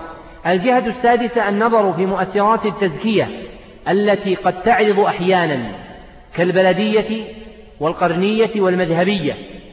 فإن الناقد بشر وقد يعرض عارض من عوارض البشرية بسبب كون الناقد والراوي المزكى بلديان يعني من بلد واحد فيجامله أو من بلدين بينهما منافرة. فيجرحه أو هما أقران فيتكلم كل واحد فيهما منهما في الآخر أو بينهما اختلاف في المذهب. وهذا النظر له قيود وضوابط. الجهة السابعة عدم التعويل على ما لم يبين مصدره من تعديل أو تجريح. فقد يقال في ترجمة راو ضعف أو وثق أو ضعفه قوم أو وثقه جماعة ثم لا يبين هؤلاء فلا تعويل على مثل هذه المجملات المبهمة. وهذه الجهات السبع جميعا لا الجهة السادسة فقط كلها لها قيود وضوابط ومعان ومقاصد تحتاج إلى كشف طويل. ولكنني أنصح بكتاب الجرح والتعديل للعلامة المحدث عبد العزيز آل عبد اللطيف رحمه الله تعالى رحمة واسعة فإن هذا الكتاب من أحسن ما صنفه المتأخرون في هذا المعنى وقد استفاد منه من جاء بعده. وبهذا نكون قد انتهينا مما يتعلق بحال الرواة. وبقي النظر في اتصال الإسناد. الموضوع يا أخوان في طول. هل تريدون منا الاختصار رغم أننا مختصرون. هل تريدون منا أن نترك كثير من الأشياء أم نواصل؟ نواصل. وأعانكم الله. وهكذا كان العلم. فقد كانت المدرسة الزبيدية في دهلي يبدأ درسها بعد صلاة الفجر جلسة واحدة إلى صلاة الظهر. ولهذا قرأوا الكتب الستة مرات ومرات. ويمر الآن سنين متطاولة لم يقرأ فيها صحيح البخاري في كثير من البلاد الإسلامية ولا سيما مثل الحرمين الشريفين. أقول بهذا نكون قد انتهينا مما يتعلق بحال الرواة وبقي النظر في اتصال الإسناد. والمنظور فيه هو صيغ الأداء بين الرواة حدثنا وعن ويكون النظر فيها من ثلاث جهات. الجهة الأولى تحقيق صحتها فقد تجد في سند ما كلمة حدثنا ولكنها تكون وهما غير ثابتة فلا تغتر بوجود حدثنا في كل إسناد فتظن اتصاله. فإن مبارك بن فضالة مثلا كان يقول في أحاديث الحسن التي يرويها عنه عن شيوخه حدثنا فيجعل الحسن راويا بصيغة التحديث عن الصحابة كأبي هريرة وعمران بن حسين فيقول المبارك بن فضالة حدثنا الحسن قال حدثنا عمران بن حسين وذكره للتحديث بين الحسن البصري وعمران بن حسين وهم كما نص عليه الحفاظ كأحمد بن حنبل رحمه الله تعالى. الجهة الثانية فهم دلالة هذه الصيغة فإن للصيغ دلالات ولا أعني بالفهم الفهم العام. فقط كأن تعرف أن معنى حدثنا أي ذكر لهم الشيخ الحديث وهم في جماعة وحدثني إذا حدثه الشيخ وحده. وإنما أعني أن هذه الصيغ قد يكون لها معان خاصة.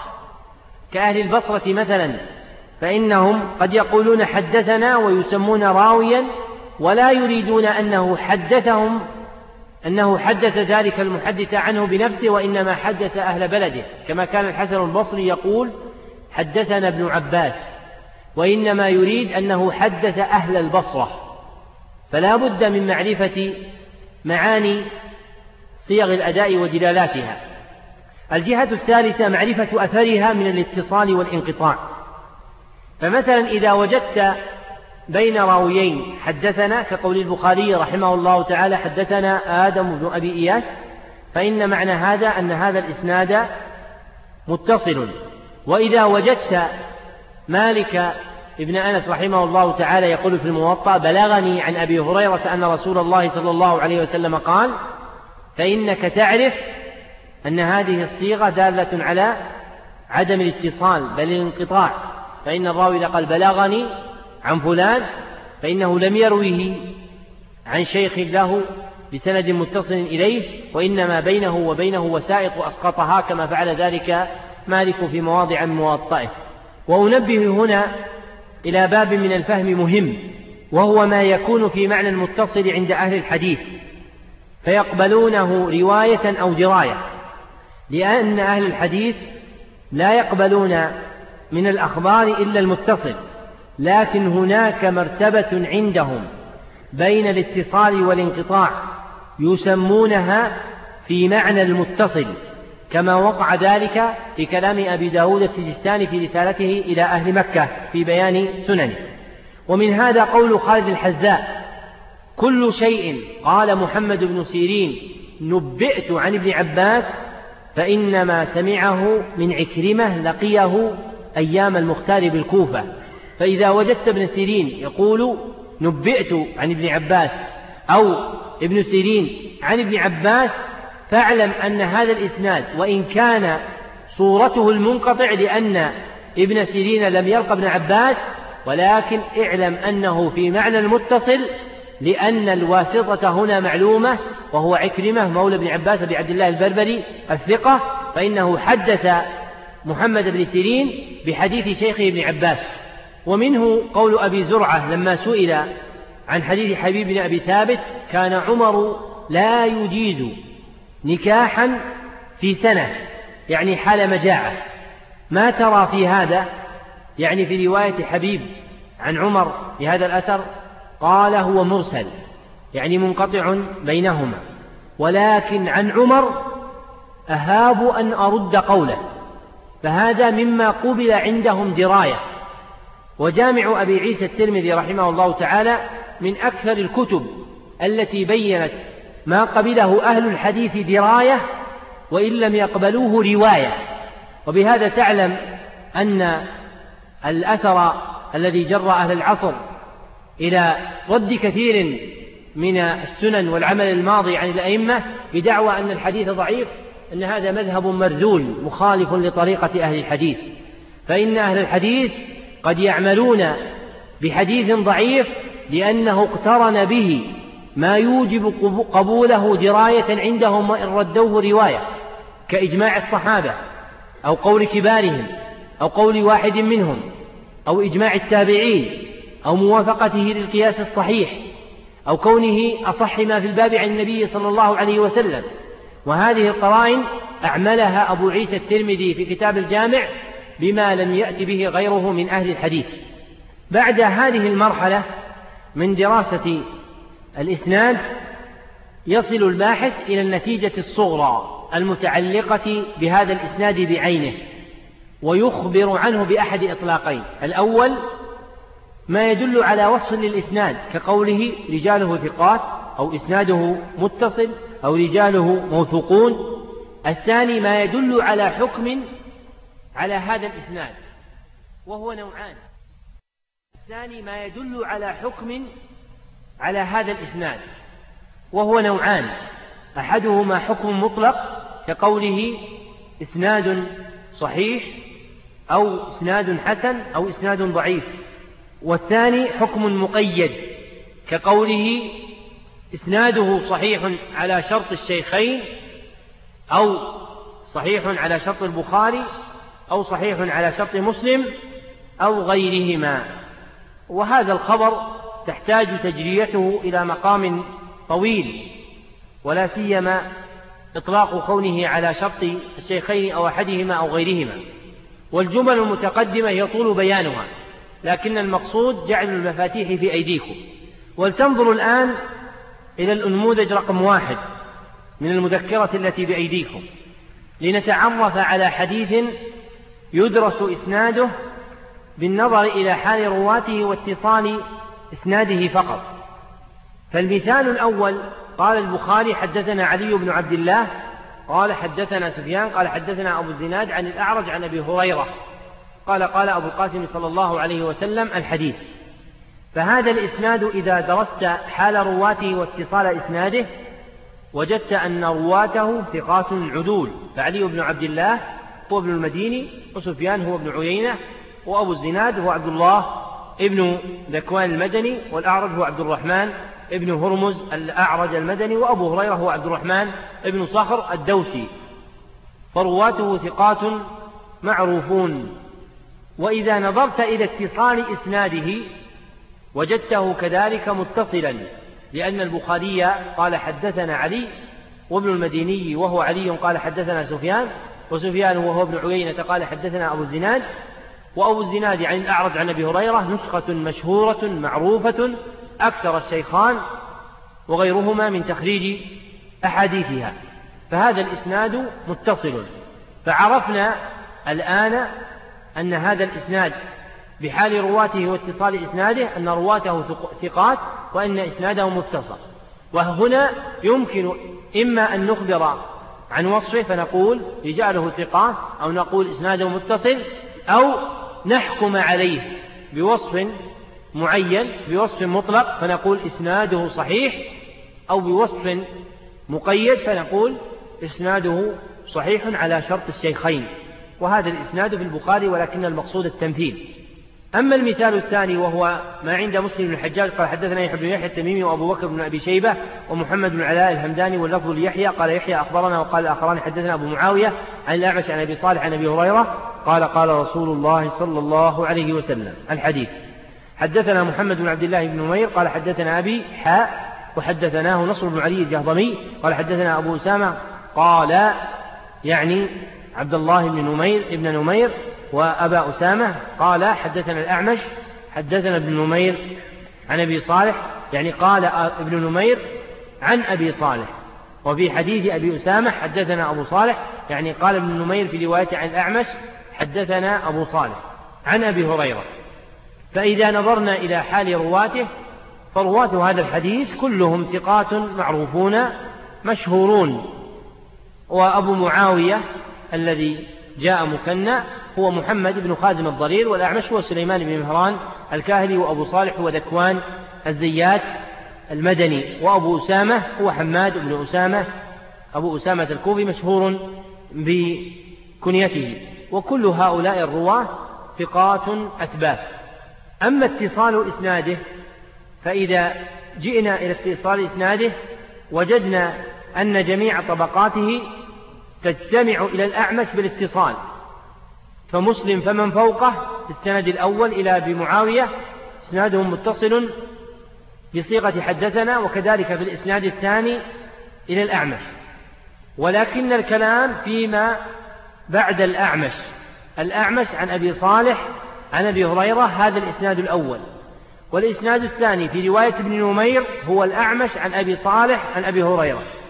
وفي رواية أبي أسامة الأعمش حدثنا أبو صالح عن أبي هريرة. ومع هذا فإن هذا الإسناد منقطع. فإن قول حماد بن أسامة في رواية عن الأعمش حدثنا أبو صالح غلط وأبو صالح والأعمش لم يسمع هذا الحديث من أبي صالح وإنما رواه عن رجل عنه كما يعلم ذلك من تتبع طرقه والمقام لا يسع لذلك. وعلى هذا نص كبار الحفاظ كأبي زرعة الرازي وأبي الفضل ابن الشهيد والدار قطني رحمهم الله تعالى. فنتج من هذا أن اتصال الإسناد غير موجود في هذا الإسناد. المرحلة الثانية الدراسة المطلقة للحديث بالنظر إلى جميع مخرجيه. فتتتبع طرقه وتجمع رواياته من بطون كتب الرواية وهو ما يسمى بالاعتبار أي تتبع الطرق للنظر فيها. وينظر في هذه المرحلة إلى مطلب عدمي مركب من شيئين أحدهما عدم الشذوذ والثاني عدم العلة. فبالنسبة لعدم الشذوذ فحقيقته تفرد الراوي المقبول. بحديث على وجه يستغرب سواء اقترن بالمخالفة أم لا. والراوي المقبول هو أحد رجلين. الأول من كان ثقة فالأصل في تفرده القبول إلا لقرينة توجب الرد. والثاني من كان صدوقا فالأصل في تفرده الرد إلا لقرينة توجب القبول.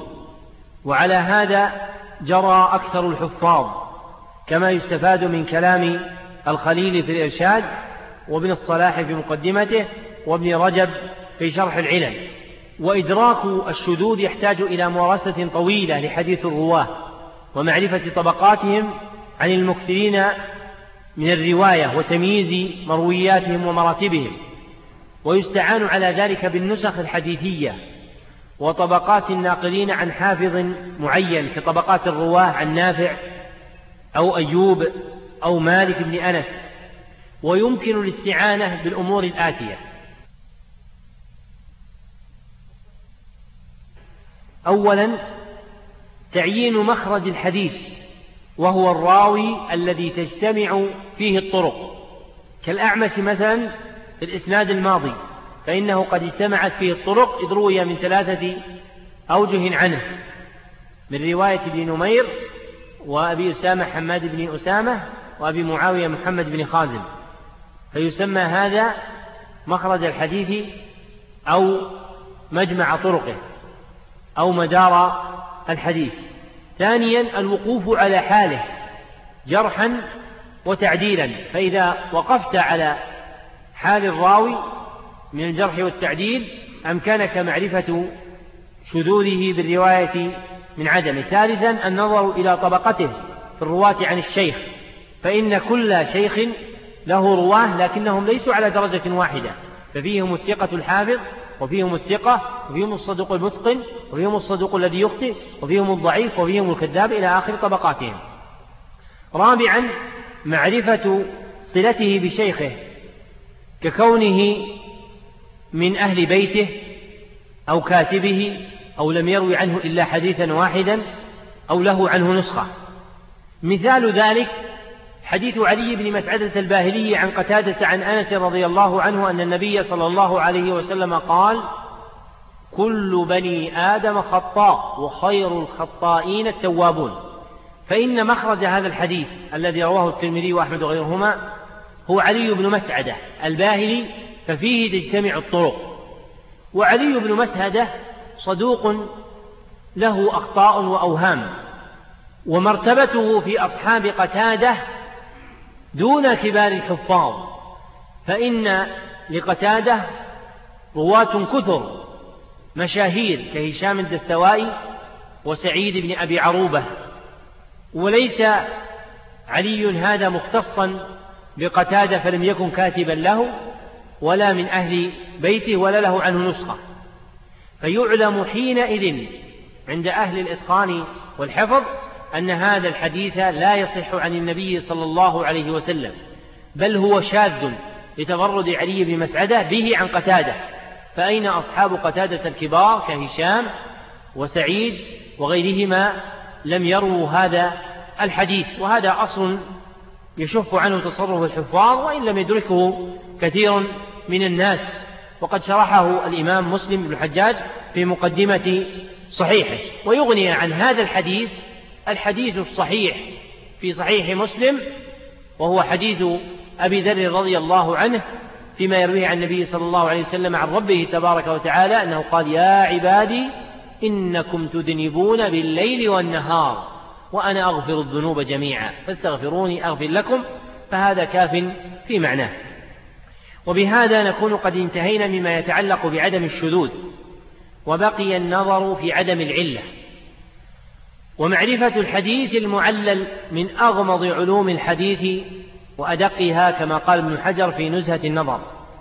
وقد ذكر ابن رجب في شرح العلل أن بساطه قد طوي منذ أزمان.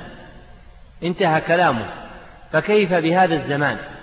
لكن لا يزال الخير في هذه الأمة إلى قيام الساعة وما كلام ابن رجب رحمه الله إلا نفذة مصدور يتخفف بها.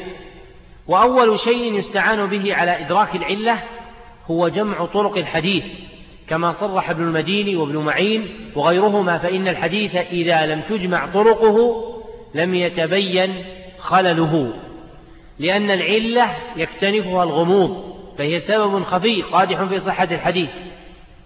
ويكشف هذا الغموض بتتبع الطرق. ويمكن الوقوف على العلة باعتماد الأمور الآتية.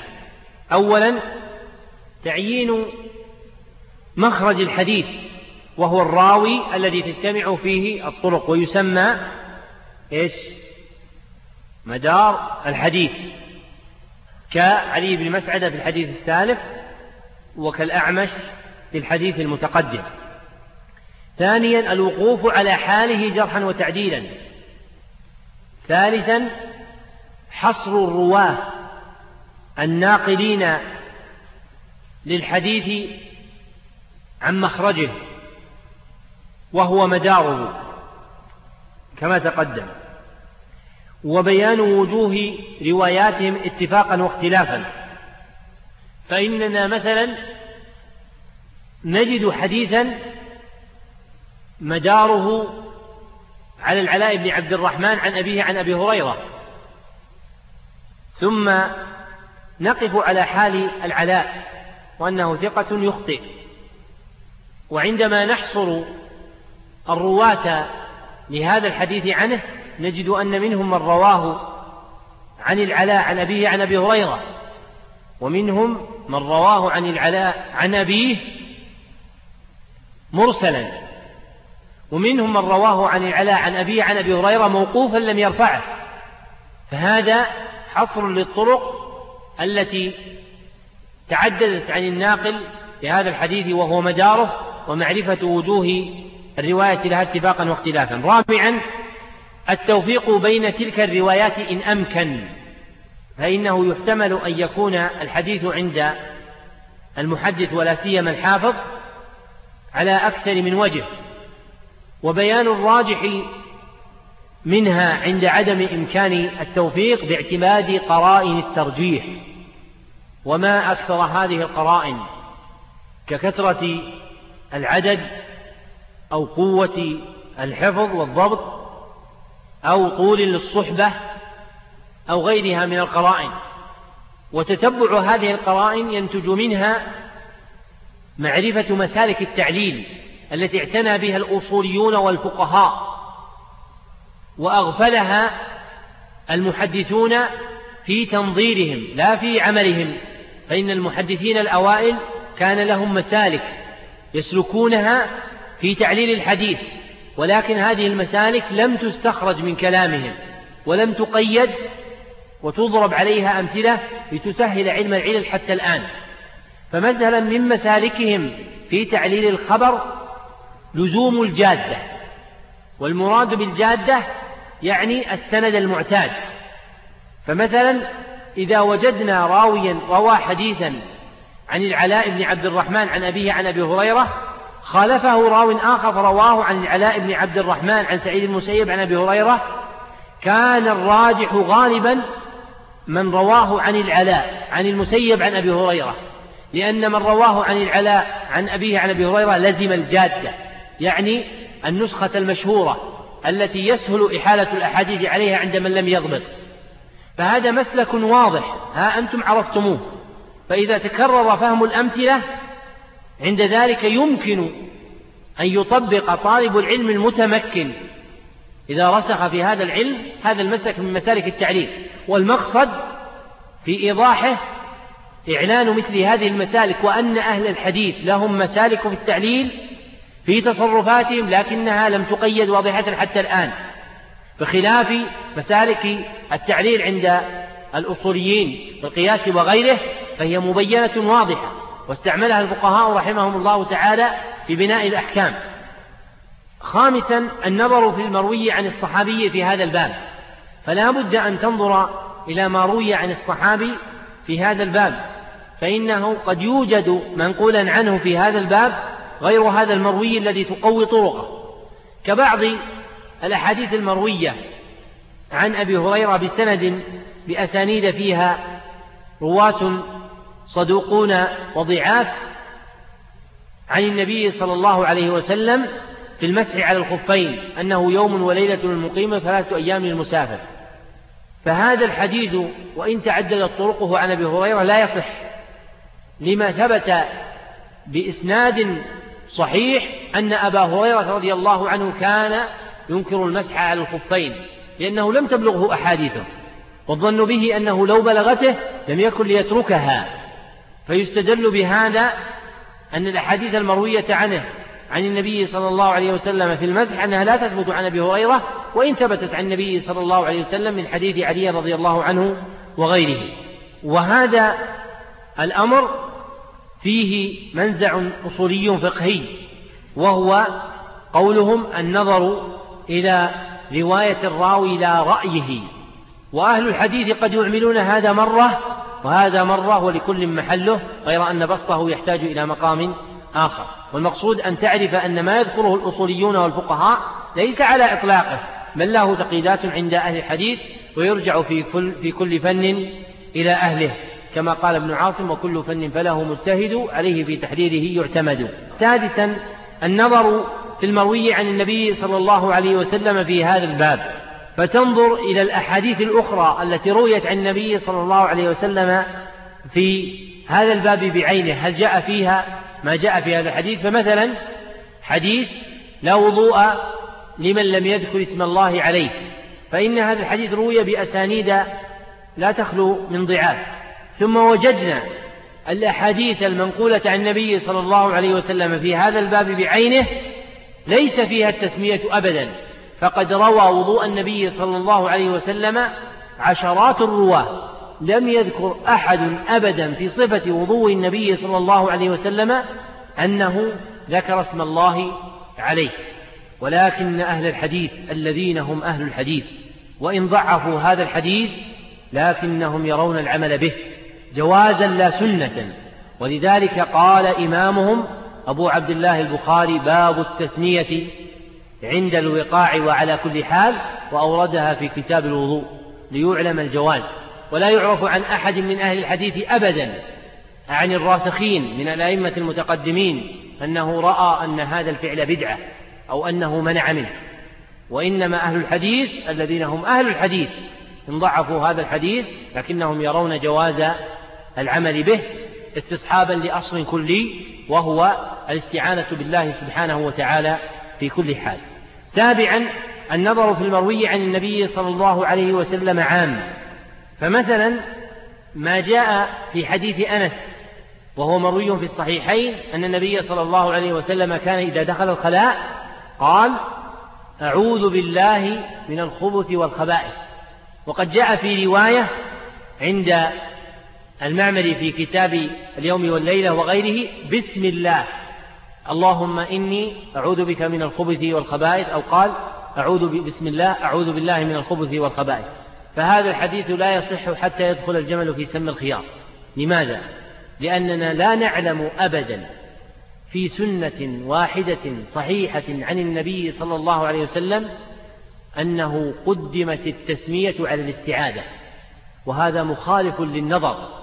لأن البسملة هي تحلية بالاستعانة والاستعاذة تخلية بطلب الطرد والتخلية مقدمة على التحلية فلا يمكن أن تتقدم التحلية على التخلية فيقال بسم الله أعوذ بالله من الخبث والخبائث. ولذلك جاء في قراءة القرآن أعوذ بالله من الشيطان الرجيم بسم الله الرحمن الرحيم. كما ثبت ذلك عن النبي صلى الله عليه وسلم بالنقل القرآني وإن لم يثبت بالنقل النبوي يعني الحديث المخصوص وهذا له محل آخر في التفريق بينهما. والكلام في علل الأخبار ومسالك النقاد فيها يحتاج إلى أيام وليال وجد واجتهاد وذهن وقاد. وتنظر الآن إلى النموذج النموذج رقم اثنين. لنتعرف على حديث يدرس إسناده بالنظر إلى سلامته من الشذوذ والعلة فقط. أن رسول الله صلى الله عليه وسلم رأى رجلا يتبع حمامه فقال شيطان يتبع شيطانه. فهذا الحديث مداره محمد بن عمرو بن علقمة بن وقاص الليثي وهو صدوق وتفرده بهذا الحديث محتمل لأن له نسخة يرويها عن أبي سلمة عن أبي هريرة ولكن الرواة عنه اختلفوا فرواه حماد بن سلمة وابن أبي ذئب عن محمد عن أبي سلمة عن أبي هريرة على هذا الوجه ورواه يحيى بن سعيد القطان عن محمد بن عمرو عن أبي سلمة عن أبي هريرة. ورواه شريك بن عبد الله النخعي عن محمد بن عمرو عن أبي سلمة عن عائشة. فهؤلاء الرواه عن المدار قد اختلفت رواياتهم ولم تتفق وأرجحها فيما يظهر والله أعلم رواية من رواه عن محمد بن عمرو عن أبي سلمة عن أبي هريرة موصولا وإسناده جيد. وقد رجح هذا الوجه البيهقي رحمه الله تعالى في سننه. ولا أعلم أحدا من الحفاظ عل هذا الحديث. فإن وجد له علة فإن معرفتنا علة حديث عندنا أحب إلينا من أن نروي, نروي حديثا ليس عندنا كما قال ابن مهدي. بعد هذه المرحلة من دراسة الإسناد باتصال سنده وحال رواته وسلامته من الشذوذ والعلة يصل الباحث إلى النتيجة الكبرى للحكم على الحديث من جميع طرقه ويخبر عنه بالألفاظ الدالة عليه فيقول حديث صحيح أو حديث حسن أو حديث ضعيف بخلاف ما تقدم فإنه يقول إسناد صحيح أو إسناد حسن أو إسناد ضعيف. ولتنظروا إلى النموذج رقم ثلاثة. لنتعرف على حديث يدرس إسناده بالنظر إلى حال رواته واتصال سنده وسلامته من الشذوذ والعلة. فهذا الحديث إذا نظر إلى حال رواته رواته كلهم ثقات. وأبو الغيث الذي لم يسمى هو سالم المدني مولى بن مطيع. وإسناده متصل فكل واحد من الرواة فيه قد سمع من فوقه. وهو أيضا سالم من العلة والشذوذ بتتبع طرقه. فإن هذا الإسناد قد رواه غير واحد عن سليمان بن بلال عن ثور بن زيد المدني عن أبي الغيث سالم المدني عن أبي هريرة رضي الله عنه عن النبي صلى الله عليه وسلم قال اجتنبوا السبع الموبقات. بعد هذا يجمل التعريف بأمر يتعرض له عند الكلام على الإسناد لا يتعلق بالحكم عليه بل ملح تستخرج منه تسمى لطائف الإسناد كالعلو والنزول والتسلسل ورواية الأكابر عن الأصاغر والطبقة الواحدة بعضهم عن بعض. وهذا الشان مما يتروح به طالب العلم ويزين علمه ويقربه إلى نفوس الناس. فإن نفوس الناس تقبل الملح أكثر من الصلب. ولتنظر الآن إلى النموذج رقم أربعة لنتعرف على إسناد تستخرج لطائفه وهو ما أخرجه البخاري في أول حديث منه. حدثنا الحميدي عبد الله بن الزبير قال حدثنا سفيان قال حدثنا يحيى بن سعيد الأنصاري قال أخبرني محمد بن إبراهيم التيمي أنه سمع علقمة بن وقاص الليثي يقول سمعت عمر بن الخطاب رضي الله عنه على المنبر قال سمعت رسول الله صلى الله عليه وسلم يقول إنما الأعمال بالنيات الحديث فهذا الإسناد فيه ملح. أحد يذكر شيء منها؟ رواية ثلاثة من التابعين بعضهم عن بعض وهم يحيى بن سعيد الأنصاري عن محمد إبراهيم التيمي عن علقمة بن وقاص الليثي وقد ذكر هذا ابن حجر وغيره. غيرها أحسنت أنه مسلسل بالتصريح بالحديث والسماع. غيرها لا القول بأن يترادف من هذا الإسناد يحتاج إلى دليل. هذا الإسناد فيه لطائف كثيرة ولكن الوقت يضيق. وقد استخرجت منه أحد عشر لطيفة. ولكن أذكر لكم من غرائبها. فاللطيفة الأولى أن البخاري لما أعرض عن إيراد خطبة لكتابه مستفتحة بالحمد استفتح كتابه بالرواية عن شيخ له يذكر لقبه بالحمد هو الحميدي. فهمتم هذه اللطيفة؟ البخاري لم يستفتح كتابه بخطبة يقول فيها الحمد لله. ويخطب فيها الحمد لله رب العالمين والصلاة والسلام على نبينا محمد وآله وصحبه أجمعين. أما بعد فهذا كتاب وضعت وإنما قال بسم الله الرحمن الرحيم كتاب بدء الوحي وقول الله تعالى إنا أوحينا إليك كما أوحينا إلى نوح النبي من بعده إلى آخره. فلما أعرض عن استفتاحه بخطبة مبدوءة بالحمد جعل أول رواية فيه روايته عن شيخ يذكر اسمه بالحمد وهو الحميدي. اللطيفة الثانية أن اسم شيخه وهذا من اللطائف المستغربة أن اسم شيخه وافق اسم أول صحابي ولد من أولاد المسلمين في المدينة وهو عبد الله بن الزبير بن العوام رضي الله عنه استبشارا بظهور السنة ودفع ما يقدح فيها. إلى لطائف أخرى ليس هذا مقام ذكرها لأن الوقت يضيق عن مثلها. أما المقام الثاني المتعلق بالمقصد فهو دراسة المتن والمراد بها قبول الحديث أو رده دراية لأن أهل الحديث قد يقبلون الحديث رواية ويصححونه لكنهم لا يقبلونه دراية. إما لنسخه أو لمخالفته للإجماع ترك العمل به أو غيرها وسأضطر ها هنا للاختصار حرصا على جمع منفعة الجميع وعدم الإخلال في الطعام. هذا المقصد له وإن كان هذا أهم مما مضى. فإن فقه الحديث ودرايته أهم من معرفة صحته وضعفه. أقول المقام الثاني المتعلق بالمقصد فهو دراسة المتن والمراد به قبول الحديث رواية أو رده دراية وله مرحلتان.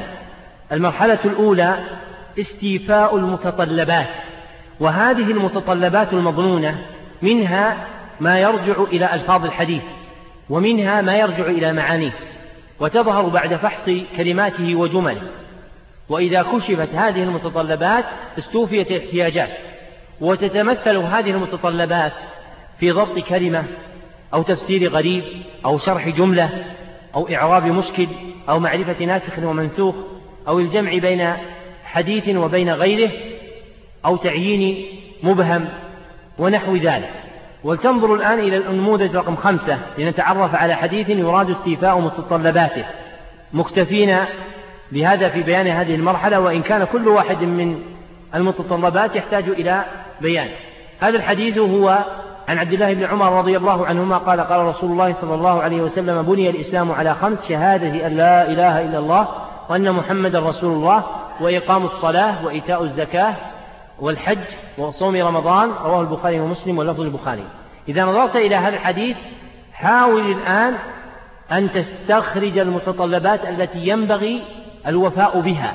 فمثلا لا تجد هنا كلمة غريبة تحتاج إلى تفسير ولا تجد هنا راو مبهم يحتاج إلى بيان أن رجلا جاء إلى النبي صلى الله عليه وسلم فقال ولكننا نجد شيئين اثنين أحدهما ضبط كلمة شهادة هل هي شهادة أن لا إله إلا الله أو شهادة أن لا إله إلا الله أو شهادة أن لا إله إلا الله. وهي صالحة لكل ذلك. بالجر بدلا والرفع خبرا لمبتدأ محذوف والنصب تقديرا لفعل يقدر أعدها كذا وكذا وكذا.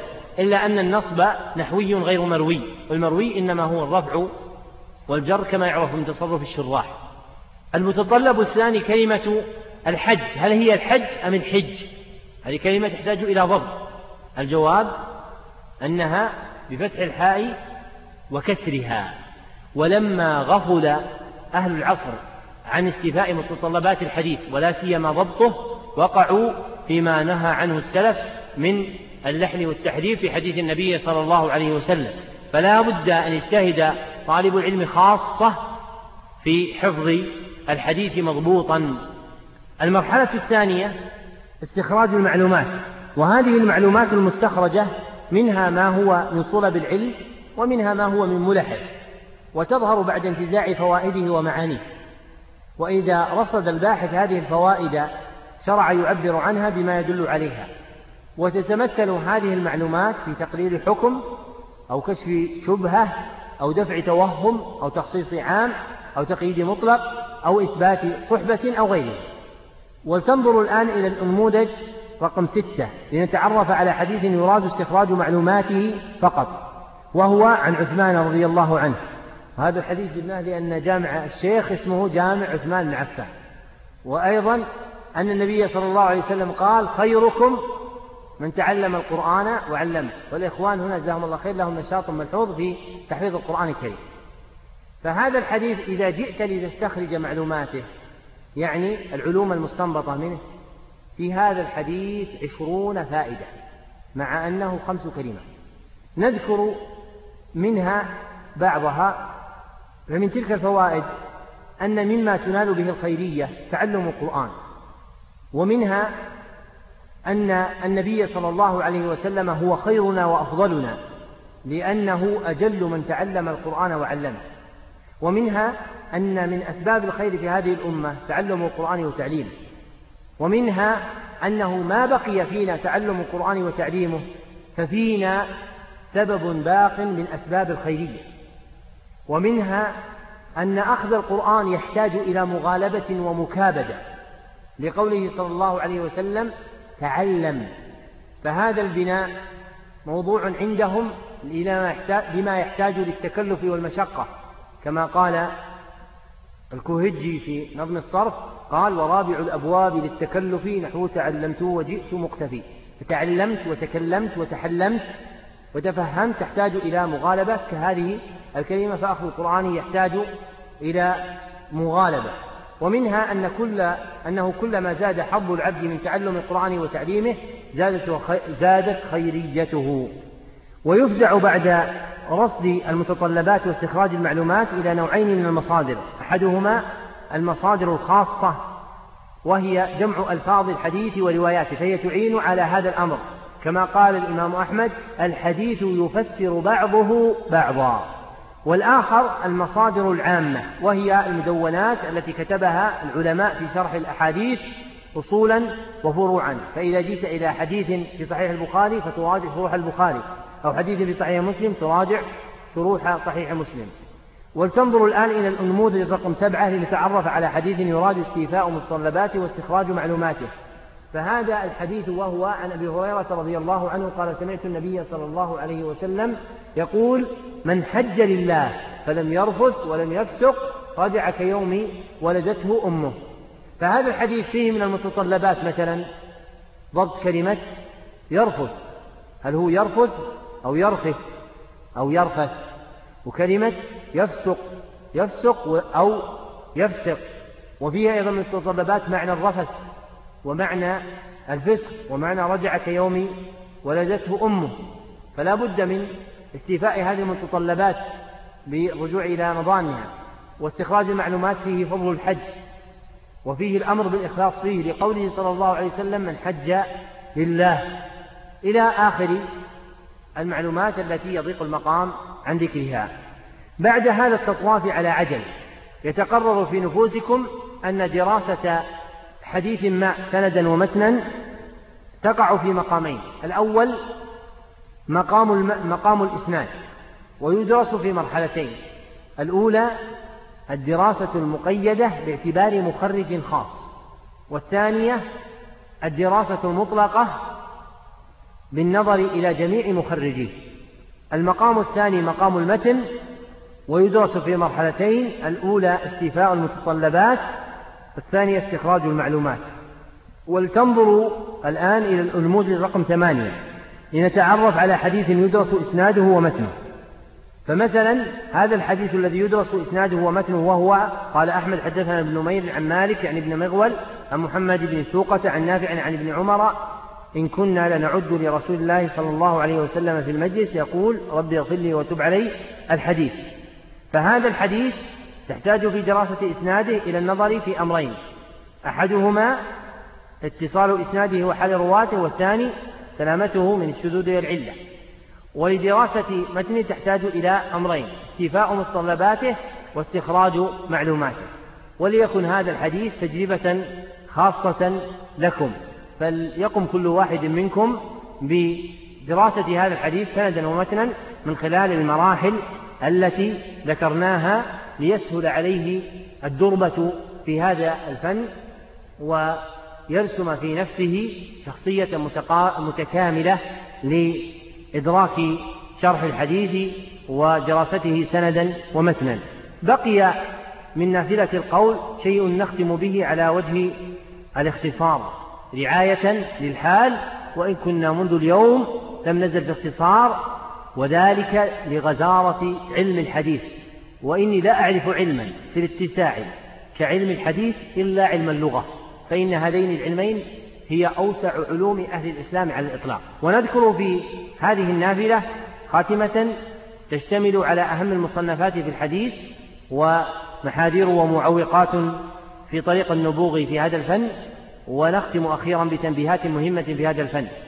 فأهم المصنفات في الحديث أما أهم كتب الرواية فهي الكتب العشرة وهي الستة البخاري ومسلم وأبو داود والترمذي والنسائي وابن ماجه مزيدا عليها مسند أحمد وموطأ مالك وسنن الدارمي وسنن البيهقي الكبرى. فإن هذه الكتب العشرة هي أصول الإسلام في الرواية.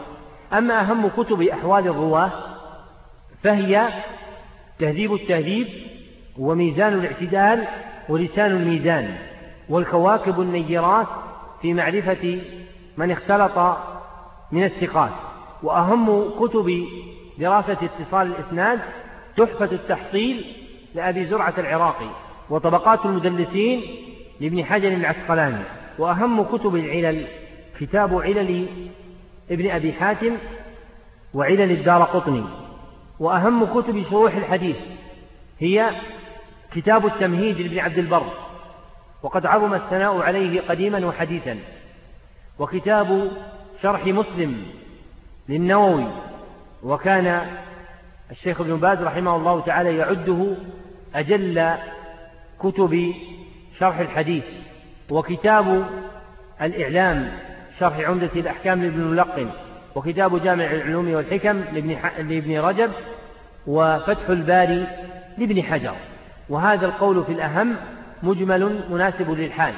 وكيفية التعامل معها تحتاج إلى مقام آخر ولكن من مارس هذه الكتب وفتش فيها يدل بإذن الله عز وجل من مقدماتها على مفاتيحها. أما المحاذير التي ينبغي الإنباه إليها في هذا المقام فإني أحذر من أمور تتصل بطلب علم الحديث. أولها الحذر من العدول عن جادة الطلب رواية ودراية حفظا وفهما.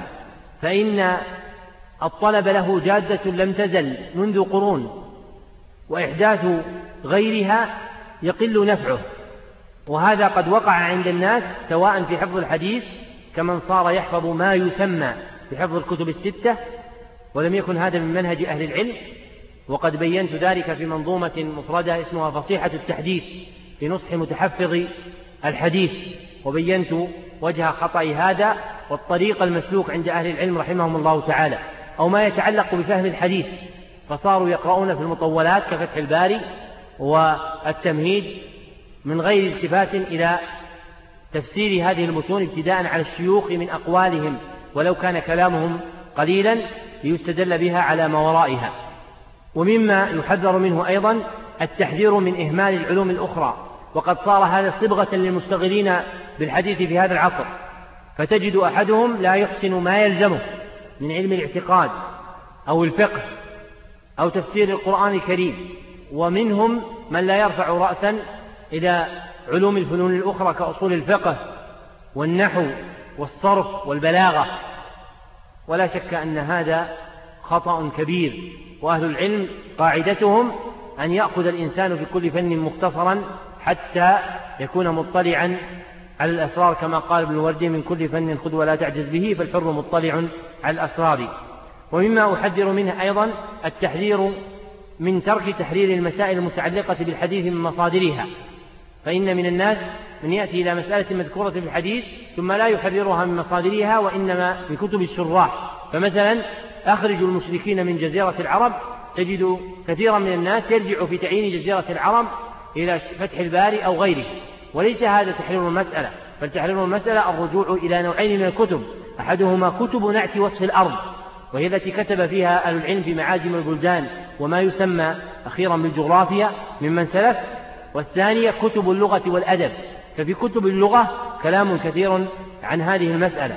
ومما يحذر منها أيضا إحداث أقوال جديدة في مسائل بينها العلماء بيانا شافيا. وقد صار هذا أمرا شائعا عند المشتغلين بالحديث بأخرة وفيه مخاطر عظيمة على هذا العلم.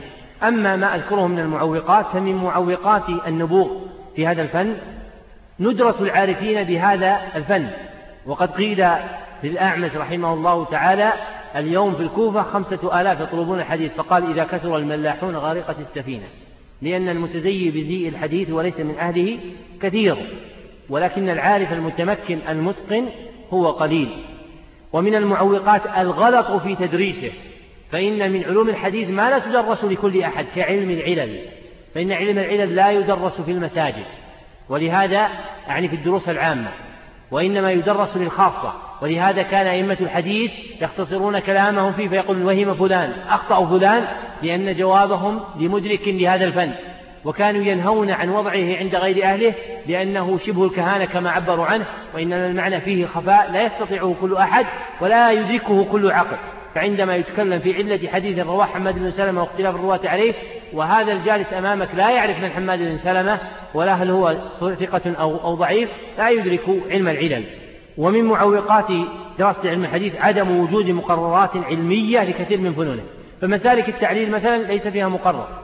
الرجال ليس فيها مقرر. الآن إذا أردت أن تبتدي في دراسة شيء في علم الرجال لا يوجد هناك مقرر في علم الرجال وهلم جرا. من المعوقات أيضا قلة العناية بتدريس علومه ومنها اتساع دائرة علم الحديث ومنها ضعف الهمة في سماع الحديث وإسماعه. فليس بمستغرب أن تطول مجالس الحديث وقد كانوا يطولون الأيام في قراءة الحديث. والخطيب البغدادي قرأ صحيح البخاري على كريمة بنت أحمد المروزية في ثلاثة أيام. ولكن كما قال ابن المبارك لا تأتين بذكرنا مع ذكرهم ليس الصحيح إذا مسك المقعد. مما أنبه إليه من التنبيهات المهمة في هذا الفن. أولا المبادرة إليه مع صغر السن واجتماع النشاط. فينبغي أن يبادر طالب العلم إلى دراسة علم الحديث في حفظه خاصة مع صغر سنه واجتماع نشاطه فإنه يحتاج إلى تعب كثير. ثانيا قطع الطمع عن زيت الألقاب الذي راج بأخره فما أكثر من رواهم المحدث والحافظ والعلامة. وهذه بلية سرت في هذه البلاد لم تكن فيها والعرب بطبعهم أزهد الناس في الألقاب وإنما هذا شيء وقع عند العجم. فتجد عند العجم الحافظ ورئيس العلماء وسيد السادات وشيخ الإسلام مع أنها ألقاب لا شيء تحتها. وقد سرى إلينا بأخرى خاصة بلاد نجد فلم يكونوا يطلقون اسم طالب العلم على كل واحد. والآن صرنا نجد في الإعلانات العلامة العلامة العلامة هو المحدث المحدث الحافظ الحافظ الحافظ وعلى الحقيقة ليس شيء من ذلك وإنما يعد أفراد قليلون في العلم يكونون علامة ولم يكن يكتب قط في إعلانات العلماء البارزين كابن باز وابن عثيمين العلامة ولا ينبغي أن يكتب لمن هو دونهم مثل هذه الألقاب فضلا عن المحدث والحافظ ولذلك أحذر طلاب العلم من الانخداع بزيف هذه الألقاب أو البحث عنها. أو التساهل في نعتها لكل أحد. ورحم الله الذهبي إذ يقول أين أهل الحديث؟ لا تراهم إلا في كتاب أو تحت تراب. أيضا مما ينبه إليه التحريض على اقتناء النسخ المعتمدة لكتب الفن. فينبغي أن تعتني في النسخ التي تشتريها لكتبك الحديثية. مما أنبه إليه الحظ على إدراك الأكابر من أهل الحديث ممن لهم يد في فنونه. فلا يفوتنكم الأكابر. ولا تغترون بالشباب وإن بلغ حفظهم ما بلغ. ومن هؤلاء الأكابر مثلا العلامة عبد المحسن العباد. وله شروح للكتب الحديثية المشهورة منها ما ينشر في إذاعة القرآن الكريم ومنها ما هو في تسجيلات الحرم. ومنهم الشيخ عبد الكريم الخضير في مدينة الرياض. فينبغي أن يعتني طالب العلم بالاستفادة من هؤلاء قبل أن يفوتوا. مما ينبه إليه أيضا الحرص على الحفظ والتكرار فلا بد من الحفظ. فالرحبي قال لا يلام احفظ فكل حافظ إمام.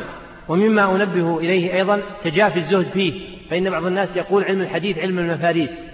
وهذا ليس بصحيح ولكن علم الحديث علم محبي النبي صلى الله عليه وسلم. ولذلك قال شاعرهم أهل الحديث هم أهل النبي لم يصحبوا نفسه أنفاسه صحبوا وأشرف بهذه الصحبة وأكرم. أيضا مما أنبه إليه عدم الإخلاد إلى دعوى نضج علم الحديث واحتراقه فإن علم الحديث ما نضج ولا احترق. أيضا مما أنبه إليه مجانبة العجلة في إظهار نتائج الدراسات فإن بعض الباحثين ربما درسوا شيئا من مسائل علم الحديث ثم وصلوا إلى نتيجة تخالف ما تقرر عند الحفاظ فيعاجلون بإخراجها من غير روية ولا إعظام لمن سبقهم من الحفاظ فيقعون على أم رؤوسهم كما يقال إذ يصلون إلى نتائج يوقن العارفون بهذا الفن أنها نتائج خاطئة حملهم عليها التسرع وعدم النضج في هذا العلم. فهذا ما فتح الله سبحانه وتعالى به فيما يتعلق بطرق البحث في الحديث مقتصرين على كيفية دراسة حديث سندا ومتنا على وجه الاختصار. سائلين الله سبحانه وتعالى أن يرزقنا فعل الخيرات وحب الصالحات. اللهم حبب إلينا الإيمان وزينه بقلوبنا وكره إلينا الكفر والفسوق والعصيان. واجعلنا اللهم من عبادك الراشدين. اللهم أرنا الحق حقا وارزقنا اتباعه. وأرنا الباطل باطلا وارزقنا اجتنابه. اللهم أحنا على الإسلام والسنة وأمتنا على الإسلام والسنة. اللهم إنا نسألك علما نافعا وعملا صالحا وإيمانا زائدا ويقينا راسخا. اللهم إنا نعوذ بك من الفتن ما ظهر منها وما بطن. اللهم ادرأ الفتن عن بلاد المسلمين شاكرا من قبل ومن بعد لكم حضوركم وإنصادكم, وإنصادكم وتحملكم مشقة السماع للحديث عن هذا الموضوع مع طول الوقت. مزجيا الشكر مرة أخرى لإخوان القائمين على هذا الجامع وعلى رأسهم الشيخ يوسف المهوس سائلا للجميع أن يوفقهم الله سبحانه وتعالى وأن يسددهم وأن يرزقهم ما ينفعهم. وآخر دعوانا الحمد لله رب العالمين. والأسئلة أظن نجعلها في محاضرة أخرى. والله أعلم. وصلى الله وسلم على عبده ورسوله محمد وآله وصحبه أجمعين. جزا الله فضيلة الشيخ خير الجزاء. وجعلنا الله وإياكم ممن يستمعون القول فيتبعون أحسنه. وتقبلوا تحيات إخوانكم في تسجيلات الراية الإسلامية بالرياض. والسلام عليكم ورحمة الله وبركاته.